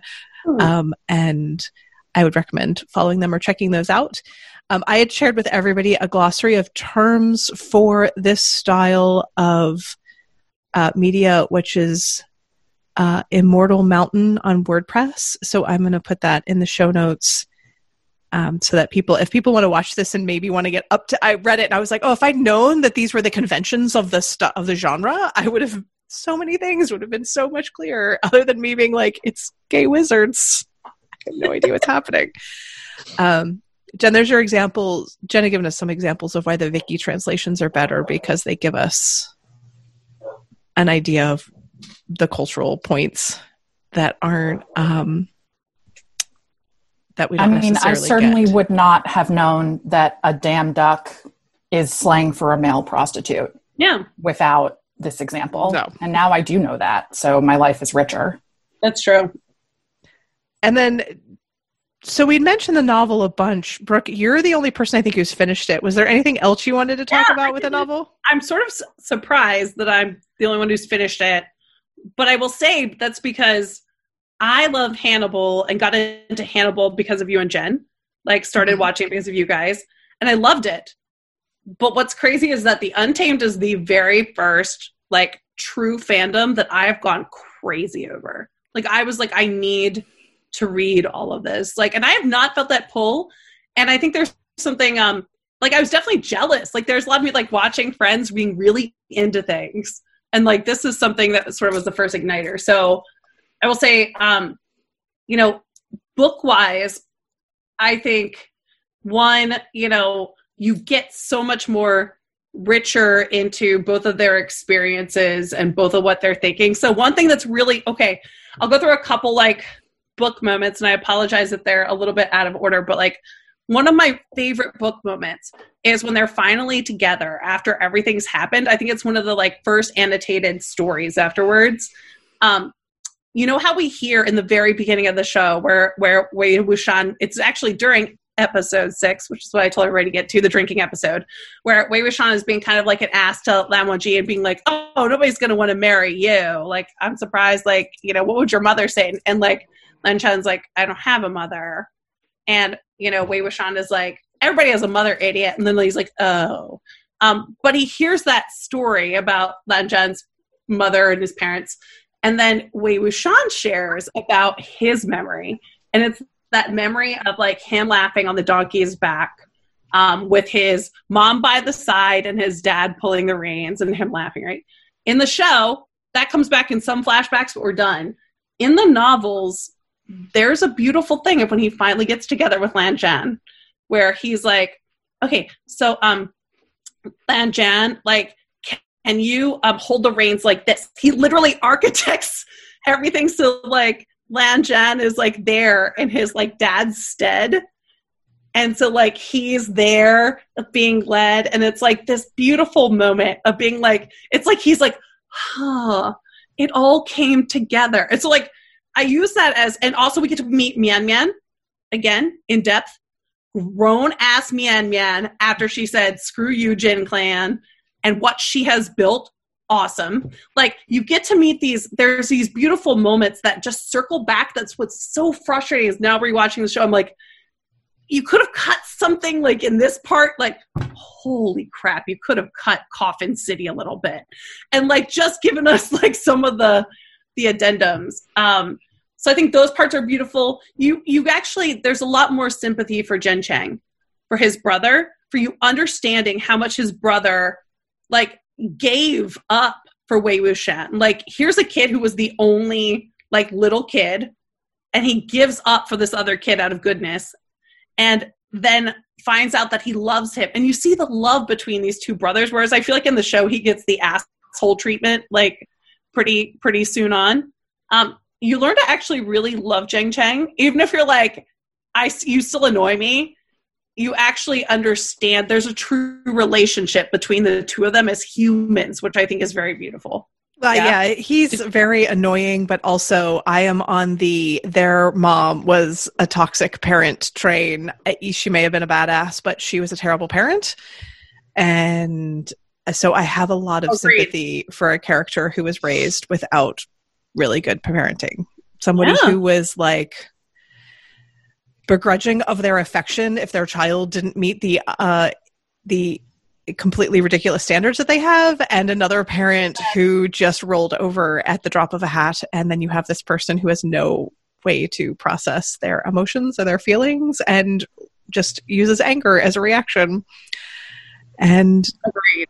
like sorry that's my little like. No, he's no, not my no, most favorite character, but I I'm not. Uh, there seems to be a lot. Uh, I get an impression that there's sort of a fandom not like of him, and it I don't like that because I'm like. Well, and they get even a little bit more into the idea that part of why she was toxic was because um, Jiang Cheng's father was in love with Wei Wuxian's mother, but she wasn't in love with him.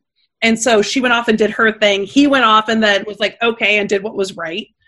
But she was always angry because she wanted to like his wife, she wanted to control everything and knew that he was always in love with Wei Wuxian's mom.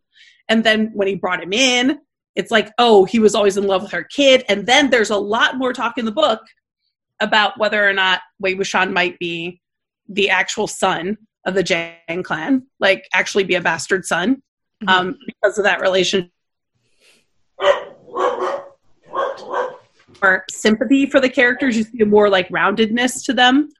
And it goes, and it the books take that like one thing I think is beautiful is they take the idea that you should learn to like learn and respect a little bit about everybody, even if they're not great. You should learn and respect a little bit about them. Um.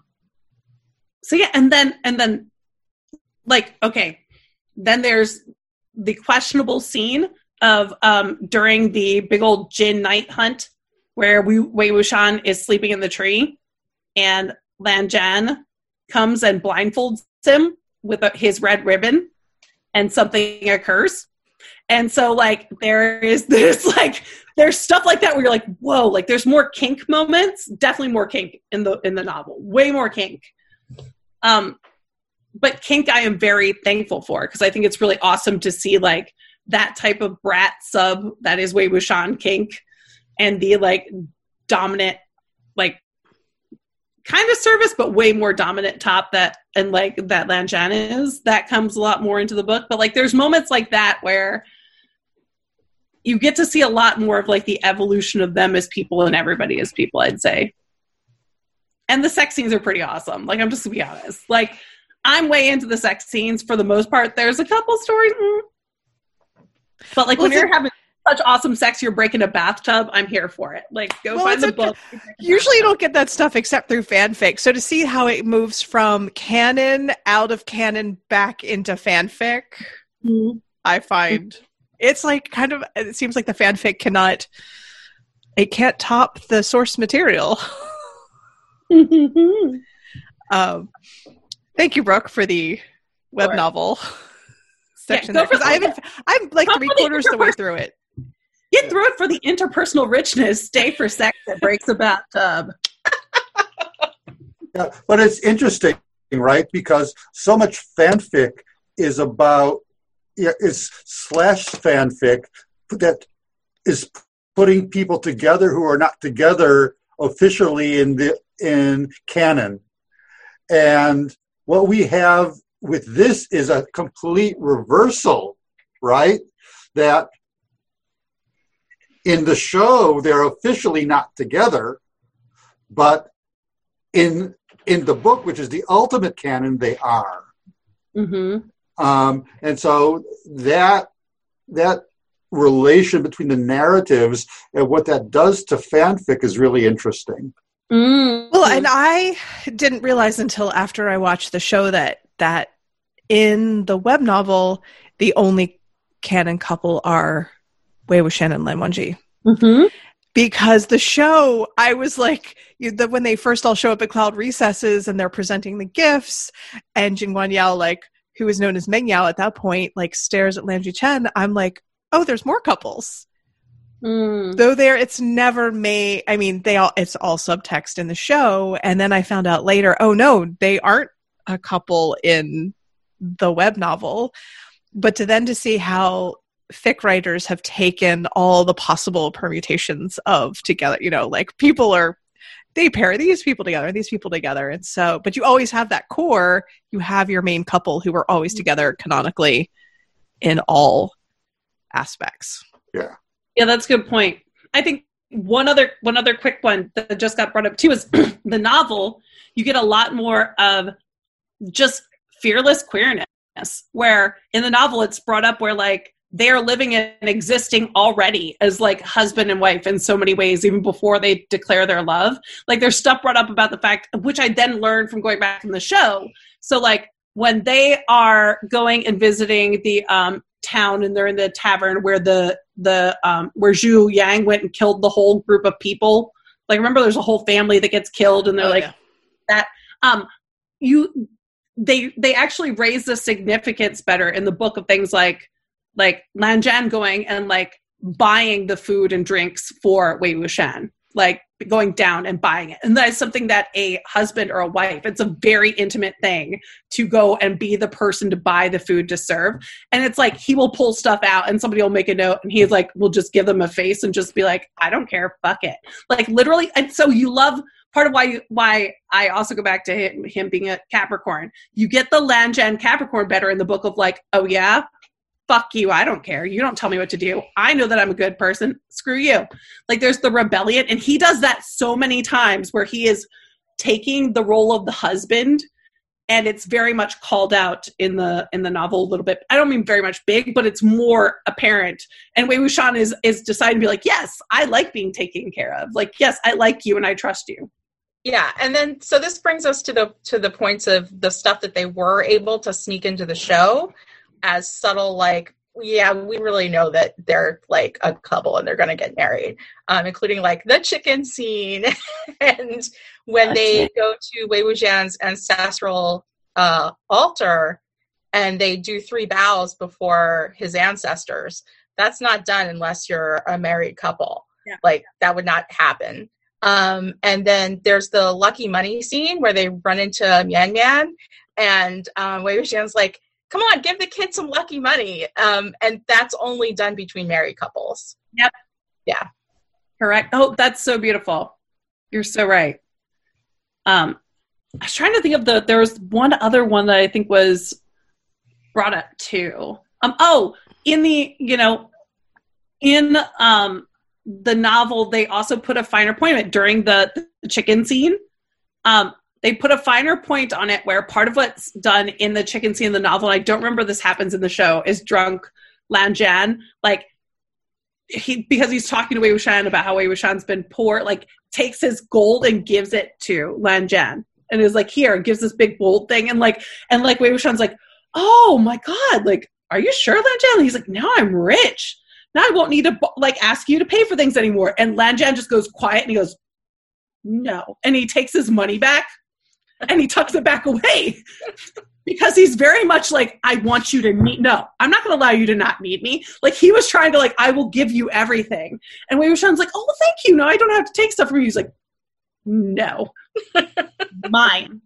Which there's a lot more mine moments with Lan Zhan in the novel which i love where he is literally like he's mine. Get away from him. Which as a scorpio we love it Thank you, Brooke. I'll get around to it eventually. I know I'm looking forward to I think I was like rewatching I was rewatching the show and reading fics and trying to read the book all at the same time and I was like this is too like I didn't know what if I was coming or going. It was like they were all mixed up in my head. I thinking I might skim through it just create for like everybody like if you'd like to like here's Brooke's like supercut of the book. If you yeah. want to just like zoom through some parts, I'm like three quarters of the way through it. I made it through the Yi City arc. I'll get there eventually. Um, so instead of wrecking stuff outside or adjacent to um, our our source material this time, uh, I just pulled together and Jen pulled together um, a rec section of fics and other fan works that we like related to um, related to well, I, was gonna say with this you'll find a lot of people will mark stuff that they're basing it off of show canon off of um, book canon off of like the anime canon or they'll crisscross. So you'll will see a lot like if you've only i think experienced one things that may seem a little different because people are mixing and matching what they're pulling from. Um, but I am going to, I will post all these links. There is a great Dreamwidth thread I've mentioned before, I think from Stulio Quintia, which is a great, uh, gives a sort of rundown of what the show is about and a good starter fic and video list of what to read. Um, some of my personal favorite fics are from Hans Beckardt's A Lot of Edges Called Perhaps. I'm also going to link a great Twitter thread that they did about writing uh, in general. They did kind of a Q&A. Um, but this I mentioned that I like sort of a tragic edge to things. I always like a bittersweet sadness to my media. Um, and in this It is about Wei Wuxian finally coming back past, you know, it's the end of the show. He finally does his wandering. He comes back. Lan Zhan is, um, is injured and they finally get together. And I like the fact that, um, it talks about Wei Wuxian after all the shit that has happened to him, after being dead, after coming back, after times when he had to think about other things of finally being able to be in his own body and and to enjoy himself at times when he wasn't and the quote i pulled was remembering that he and his body had loved each other when they were young, how long it had been since his body had been anything but a tool for him, a way to move from place to place, an instrument to kill and defend with. And it was like such a like more like I'm reading this and I was like, oh God, like it's a good one. In in all this epicness of the story, to bring things in so intimately and to point out that when somebody is trying, they're trying to like save the goddamn world, and at that time you don't think about like any of us when we're trying to get shit done, we may not necessarily think about our bodies, and to be at the point where you're able to pull yourself back into it. I love that a lot. Um, also, one of my favorites that I got Jen to read finally was Joe Lascelles' The House of Ill Repute, where they have to uh, overnight in a brothel during a rainstorm. Oh no, there's only one bed. Oh no, no, only one bed. And everyone around them is having sex. What will they do? Yeah, oh no. and it, but it was I love what I describe as fics that uh, contain the, the I don't know if this is a word to describe it, but I use it to describe writing like this, which is things that have interiority. They have a feeling of being inside, and often the setting they're put in creates this feeling of like inclusion and um, and being in a small space. And so they're in this brothel and they're eating in front of a fire, and it's just it it for being about people getting together in a brothel, it's really cozy. but Wei Wuxian is doubting Lan Zhan's not his love, but his intentions, and then realizes that merely the fact that Lan Zhan is there with him is the important part. And uh, the line is Lan Zhan goes around with the yielding patriarch and pours him wine and shares a bed with him in brothels and kisses him like a drowning man. These are not doubts. I love like I can't deal with that. I love that where it goes around with the like he says, "Fuck all y'all. I'm going around with this person that you all have decided may or may not be good, and I don't give a shit, and I'm mm-hmm. going to stand by him." I love it. Uh, Jen, you had here. What? Yeah, so um, I have plucked the stars by Exoscopy um, on Archive of Our Own, and so I, Amy, and I both have been reading a ton of untamed fanfic. Hundreds of probably I've probably read over a million words and yeah. So it, I had to pick from like I there are so many that I love, but I knew our list was going to be long and this one rose to the top because it's so different. Um it it's so different. On one hand it's just a fix it fic for um my favorite couple, but um it, the description is somewhere on earth Jin Gang Yang Yao has returned. Lan Chen lets out a breath he has been holding for 108 years. Um, and it, it's a fix it fic where they're able to have a conversation about what happened that long ago. Um, and on another level, it's just the weirdest story because it's very, um, it takes place in this otherworldly ghost realm, and Jin Guangyao has, has risen to the top of Ghost King um, and lords over this really strange, strange thing. Um, and that's all I'm going to say about it. But if you like like weirdness, like I do, um, and also like just them being able to get together again and have this deep conversation about like what the fuck, um, I really loved it. I read it and I would definitely recommend I when I read fix, I always try to like contextualize the visualization in my head of scenes. Like I try to put them in a place and a time and a scene, and I had to just kind of let it go and just read it for the context, like the words and the feelings and the details, and not try to constantly be like, "Well, this looks like this, and this sets like this, and this is what's happening." Like, just sort of yeah. experience the details of it. A lot of it happens in this weird astral ghost realm. We're always here for Astral Ghost Realms. Which I love. yes. It was good. Jen led me in the right direction. Um, under art, I am going to link.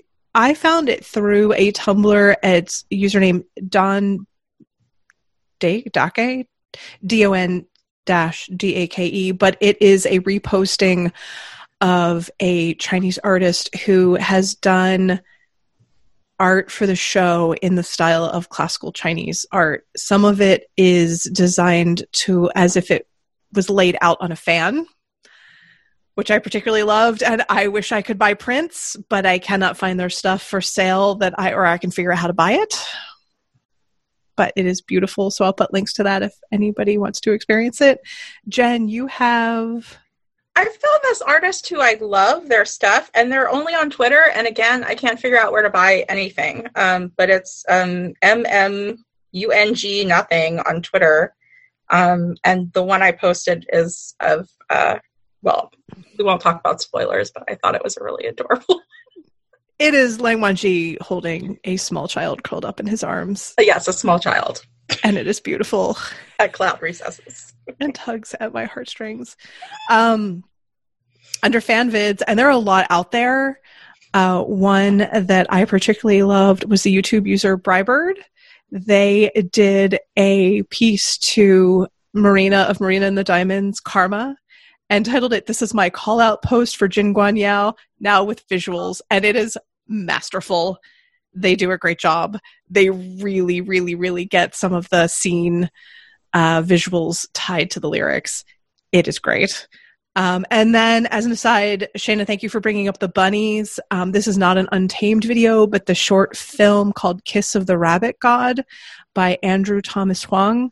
It is a short film about the uh, sexual awake, sexual and um, yeah, sexual awakening of a young man who is being visited by the rabbit god Tu'er Shen, who is the patron god of gay people in, I guess, in Chinese. I, I don't think it's. Uh, I don't know enough about it to say if he is a traditional god, but there is a story about um, a man being turned into this rabbit god and then becoming the patron saint for gay people and it is visually beautiful. Yeah, it was done by um, a guy who does a lot of Bjork videos. Oh, nice. Um, so it, it's yeah, it's really gorgeous. And as far as I can tell, the rabbit god mythology was kind of like reclaimed um, by LGBTQ people. And in Taiwan, there's a temple for him where a lot of gay folks go to get married yeah, that was really. I would need to watch that again because it was beautiful. Yeah. Um, random fun stuff. Uh, Twitter user Hello Taylor's watch thread is particularly delightful because you can watch the uh, watch the show, not realize what's happening, and swing back around later and be like, "Oh shit, that comment I made like a month ago. Now I realize what was happening." It's kind of like my own rewatching it myself, seeing them clue into things. Um, Twitter user Anarcho Wennings the Untamed characters as Bath and Body Works products was okay. funny as so shit. so for everyone, I could have quoted the entire thread, but for some reason I pulled the Wen Chao, who's like our dumbass bad guy at a point. He is the product black tie. People buy this because it smells like quote a man has been there. I don't understand the appeal but maybe that's because i'm a lesbian. The only way i can describe is a fuckboy smell specifically a fuckboy who was moments away from overpaying for weed. Oh my god. It's so true the this entire is beautiful thread is amazing also like they did one of the things is apple scented and they're like it's little apple self-explanatory damn right well we didn't even really talk about Little Apple. Uh, Little Apple's great.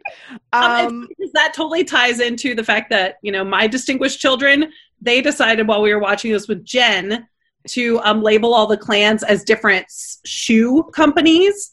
And so they started with like the Wen clan, who was Skechers. They're like obviously Skechers. And what's terrible is like that moment where you have the pause, and then Jen and I both just lost it because we're like, oh shit, kids just read them. Like, yeah, they're Skechers.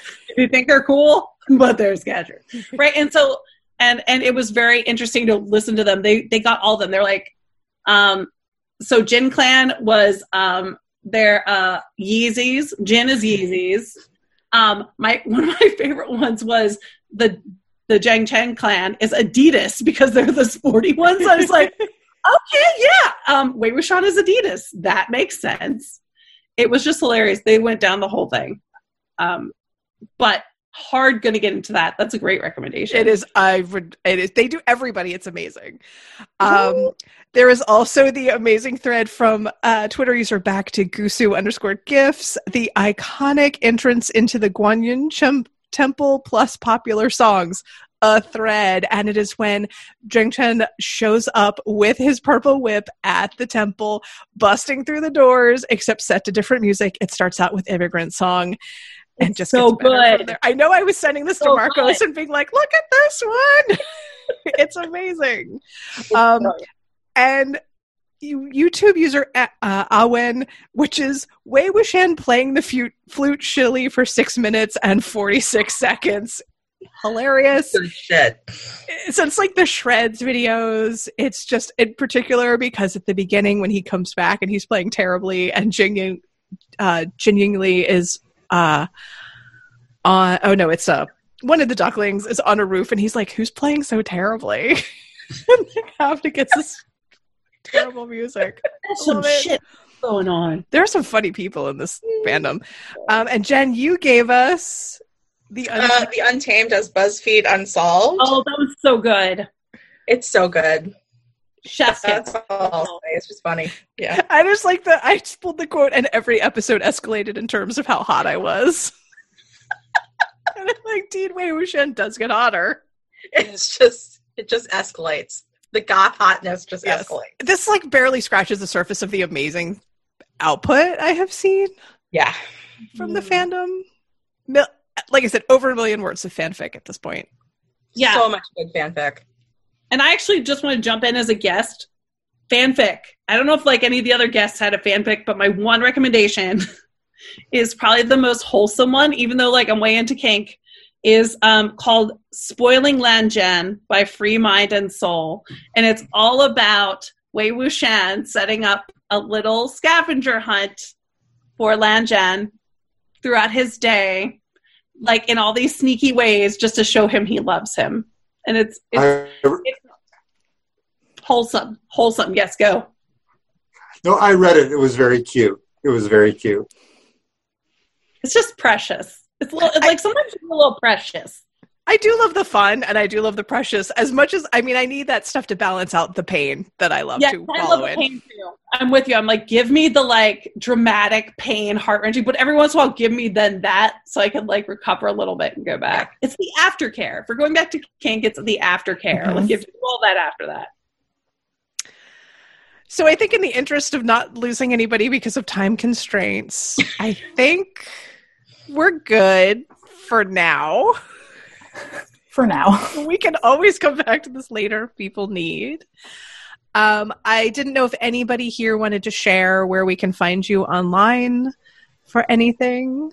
Um, yeah, I have a podcast uh, that producer Justin uh, is audio engineering. So it's a little tie-in. Um, it's new. It's called Dirty Laundry: Unpacking the Costume Closet, uh, and it is about the intersection of social issues and costumes, specifically theatrical costumes. So our first episode is out now. It's about feminized labor, and in the upcoming year, we're going to be talking about stuff like cultural appropriation, degendering costume stock, fat phobia, disability access, all through a lens of costumes in theater. But it's not just for theater professionals, it's for anybody who's enthusiastic about uh, live performing arts.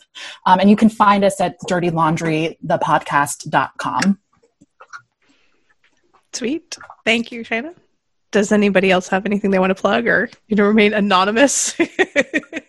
Slightly I mean, like, anonymous. you can just find me at either at Wild Polymath on like Twitter, Instagram, or if you like Peloton, you can find me as Bei Wushan. So if you want to ride on a cycle with me, I'm Bei Wushan. Um, other than that, I'd rather keep my my entity hidden. That's fine.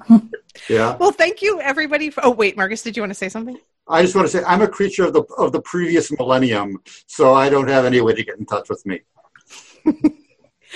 You just like came out to like talk about this with us, That and then makes you you disappear both- again. Person here. Exactly. Yeah. Does. Um, well, I want to say thank you to everybody for joining us. I know we've all been yelling about this in person and through a very long Facebook Messenger thread now for months and months and Trash months, and boyfriends. It has been delightful. I love getting to yell about things that I love with somebody else, which is why I have a podcast. And uh, I think Jen and I are glad to use our uh, Power for Good. Yes. Use our podcast Power for Good and have you all with us. So thank you. Um, I'm going to do our little ending bit here and then we'll be wrapped up. Uh, so you can visit Headful of Hannibal at headfulofhannibal.com, Headful of Hannibal on Tumblr and Instagram, and Headful of Hanny on Twitter. And you can email us at headfulofhannibal at gmail.com. So we plan on our next episode of getting back to our usual format. Uh, we are working on season three and uh, just talking about fandom and wrapping up uh, or talking about the um, episode wrap ups. And I don't know, the way things are progressing, maybe there'll be a season four by the time we're done. Maybe it will go on. I don't know. Please, everybody, like put your wishes out into the world. Um, so, so thank you for our guest. Thank you uh, for anybody listening to this who decided to take a chance on an unusual episode. We hope you might check out The Untamed and enjoy it as much as we did. Uh, we will talk to you later. Bye. Bye.